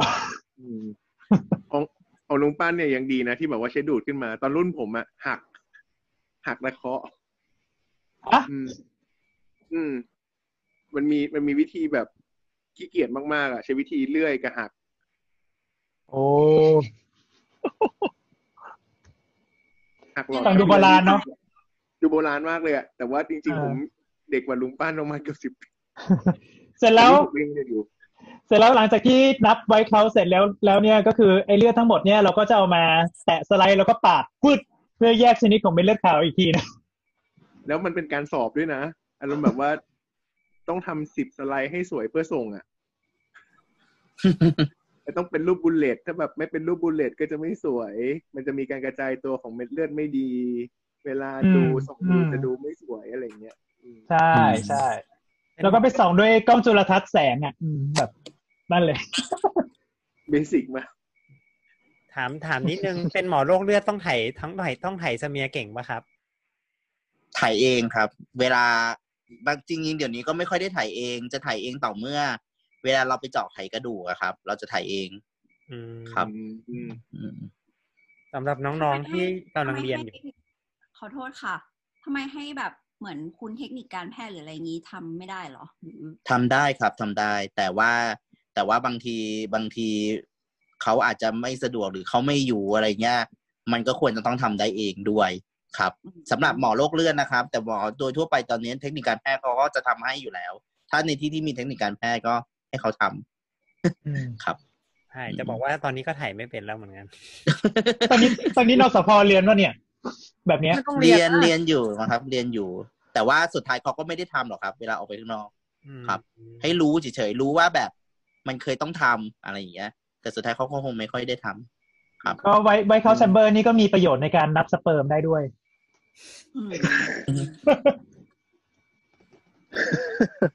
ก็ลองลองพิมพ์หาดูได้แบบว่าเป็นอุปกรณ์ที่โบราณมาก แล้วก็ตัวตัวเอ่อแผ่นแก้วที่ปิด cover slip เนี่ย แพงมาก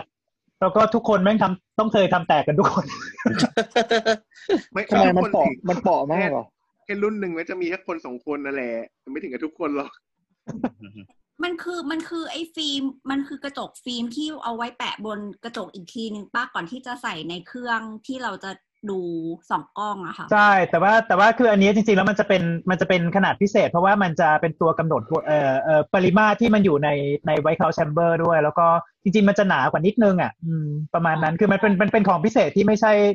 ไม่ใช่แบบเอ่อมามาเป็นโหลๆอะอืมคือมันมันจะมามากับอันเนี้ยมันจะมากับ white count chamber ลองพิมพ์ได้ white ก็ white สีขาว count ก็นับอะอืมแล้วก็ chamber คือเพื่อคือเพื่อเวลาเพื่อจะได้ล็อกล็อกขนาดทุกรอบเวลาส่องมันจะได้มาตรฐานอย่างนี้ใช่ไหมใช่ คือปกติเวลาแตกไปสักชิ้นส่วนหนึ่งอะครับ มันก็ต้องซื้อทั้งเซตอะมันไม่สามารถซื้อแค่ cover slip อย่างเดียวได้ อืมอ๋อมันแตกเพราะอะไร เพราะเพราะ หมุนกล้องลงไปเยอะไปอย่างเงี้ยพอล้างอ๋อหล่นอ๋อหล่นล้างแล้วก็หมุนกล้องขึ้นไปเยอะเกิน กรอบให้หมุนกล้องไปเยอะเกินนี่สมัยเรียนแลบบิทก็น่าจะเคยทำนะที่แบบส่องใช่ปะใช่เราอะประที่เวจลามันไม่เออควรทำสิมันมีไฟล์ adjustment ไม่ก็ช่วงแบบอะไรอะไรที่ผู้ช่วยอะไรเซลล์กระพุ้งแก้มหรืออะไรอย่างเงี้ยไปส่องส่องเล่นใช่ไหมเซลล์ปากใบอะก็จะหมุนหมุนหมุนหมุนเอ๊ะเอ๊ะอยากเห็นอยากเห็นแล้วก็ได้ยินเสียงแบบ แพรกแล้วทุกอย่างก็จะหายไป แล้วก็จะรู้ว่างานเข้าอืมำกลับมาค่ะมันเลยไปต้องไหนมีกันดีเลยถึงได้แล้วจบแล้ว หมดแล้วมั้งเรื่องเลือดโอมีเคมีอะไรที่เก่งอยากจะฝากคุณผู้ฟังไหมครับ เกี่ยวกับเรื่อเรื่องงบริจาคเลือดนะครับ ครับ ก็จริง ๆ ตอนนี้ก็ต้องบอกว่ายิ่งใน เลือดเอ่อในเรื่องสถตอนนี้สถานการณ์โควิด ก็ต้องบอกว่านอกจากคนไข้เอ่อทั่วทั่วๆไปจะหายจากโรงพยาบาลแล้วผู้บริจาคเลือดก็ลดลงชัดเจนนะครับอ๋อเพราะว่าทุกคนก็กลัวไปโรงพยาบาลกันอะไรอย่างเงี้ยครับ ก็เลยคิดว่าณตอนนี้เนี่ยกลายเป็นว่าคนไข้ที่ต้องการเลือดจากอืมทุกส่วนเลยก็จะหาเลือดค่อนข้างยาก ก็อยากจะเชิญชวนอ่าทุกๆคนนะครับ ถ้าใครที่ สามารถบริจาคเลือดได้ให้อยากให้ช่วยกันไปบริจาค เพราะว่าตอนนี้ก็เข้าใจว่าสถานการณ์ประเทศเราก็เริ่มดีขึ้น และโรงพยาบาลทุกโรงพยาบาลก็จะมีมาตรการในการคัดกรองผู้ป่วยที่ค่อนข้างดีทำให้แยกกลุ่มผู้ป่วยที่มีความเสี่ยงออกจากผู้ป่วยปกติได้ เพราะฉะนั้นเนี่ยเลือดยังเป็นสิ่งจำเป็นมาก ๆ แต่สำหรับเป็นเป็นสำหรับในการรักษาคนไข้หลาย ๆ โรคนะครับเพราะฉะนั้นก็เลยอยากจะเชิญชวนให้ใครที่ สุขภาพแข็งแรงนะครับ แล้วก็สามารถให้บริจาคเลือดได้ไปช่วยกันบริจาคเลือดนะครับ ก็เพื่อให้คนไข้มีเลือดใช้ครับ ปกตินะในช่วงนี้อย่างที่บอกอะครับ กาชาดแจ้งว่าเลือดอะ คนบริจาคเลือดลดลงห้าสิบเปอร์เซ็นโอ้โหซึ่งปกติก็ไม่พออยู่แล้วซึ่งปกติก็ไม่พออยู่แล้วครับ แต่ตอนนี้ยิ่งลดลงไปอีกครับ ครับอืมก็ถ้าฝั่งของสัตวแพทย์นะครับ ก็ ใครที่มีสุนัขที่น้ำหนักเกิน 20 กิโลนะครับ ก็แล้วทำวัคซีนสมบูรณ์ก็ไปบริจาคนะครับ เพราะว่าทุกวันนี้ขนาดโรงพยาบาลมหาลัยนะครับ มีความต้องการประมาณ 300 ถุงต่อวัน แต่ว่าสามารถจัดหาได้เพียงประมาณ 100 ถุงต่อวันนะครับ อืม ก็ใครที่มีสุนัขหรือแมวที่ทำวัคซีนครบสุขภาพแข็งแรง น้ำหนักถึงเกณฑ์ก็พาไปบริจาคทุกๆสามเดือนได้ก็ดีนะครับ ครับอืมอืมอืมโอเคครับ ก็สำหรับสัปดาห์นี้ก็เป็นการแนะนำในในในซีรีส์ของเรื่องเลือดนะ เป็น part แรก เดี๋ยว part หลังก็จะเป็นคุยกันเรื่องโรคที่เกี่ยวกับเลือดละกัน โอเค สัปดาห์นี้ก็ต้องขอขอบคุณหมอเก่เก่งงมากนะคครัรับบขอบคุณมาก ขอบคุณมากครับ วันนี้คุยรบกวนมาอีกสนุกมากเลยครับ คิดก็คือคิดว่าแบบเออไม่เคย ไม่เคยมาสอน เรื่องเลือดอะไรแบบ ในโหมดนี้ ในสไตล์นี้ในโหมดนี้มาก่อนก็ในแบบภาษาชาวบ้านสนุกมากชาวบ้านไม่หว่าแล้วก็แบบแปลงต้องแปลงภาษาที่คิดอยู่ในหัวเป็นทางแบบภาษา medical term ให้เป็นภาษาแบบที่ให้คนทั่วไปเราเข้าใจง่าย ๆ อะไรค่อนข้างโอตาคุด้วยครับก็เลยคิดว่าเออสนุกดีครับแล้วเดี๋ยวยังไงรอบหน้าก็เอ่อมีโอกาสเราก็มาคุยต่อในเรื่องโรคเลือดต่อในครั้งต่อไปครับ ครับครับขอบคุณมากเลยครัครับบน้องเก่งมากขอบคุณมากครับมากครับเย้ครับครับผมอะประธานแต้มข่าวปิดอ๋อค่ะทั้งหมดทั้งหมดนี้ก็คือ เอ่อรายการคุณหมอขาเรื่องเรื่องเกี่ยวกับเลือดนะคะ ก็เอ่อพูดคุยกับเราได้ค่ะทาง Twitter at doc underscore please ค่ะ doc underscore p l e a s e หรือว่าจะใช้ hashtag คุณหมอขาก็ได้ค่ะ ส่วนในเพ จ Facebook ก็คือเข้าไปในเพจสามโคกเรดิโอค่ะสำหรับสัปดาห์นี้ก็ต้องลาไปก่อนแล้วก็เดี๋ยวสัปดาห์หน้ามาพบกันใหม่ สวัสดีค่ะ สวัสดีเย้ครับสวัสดีครับบ๊ายบาย เย้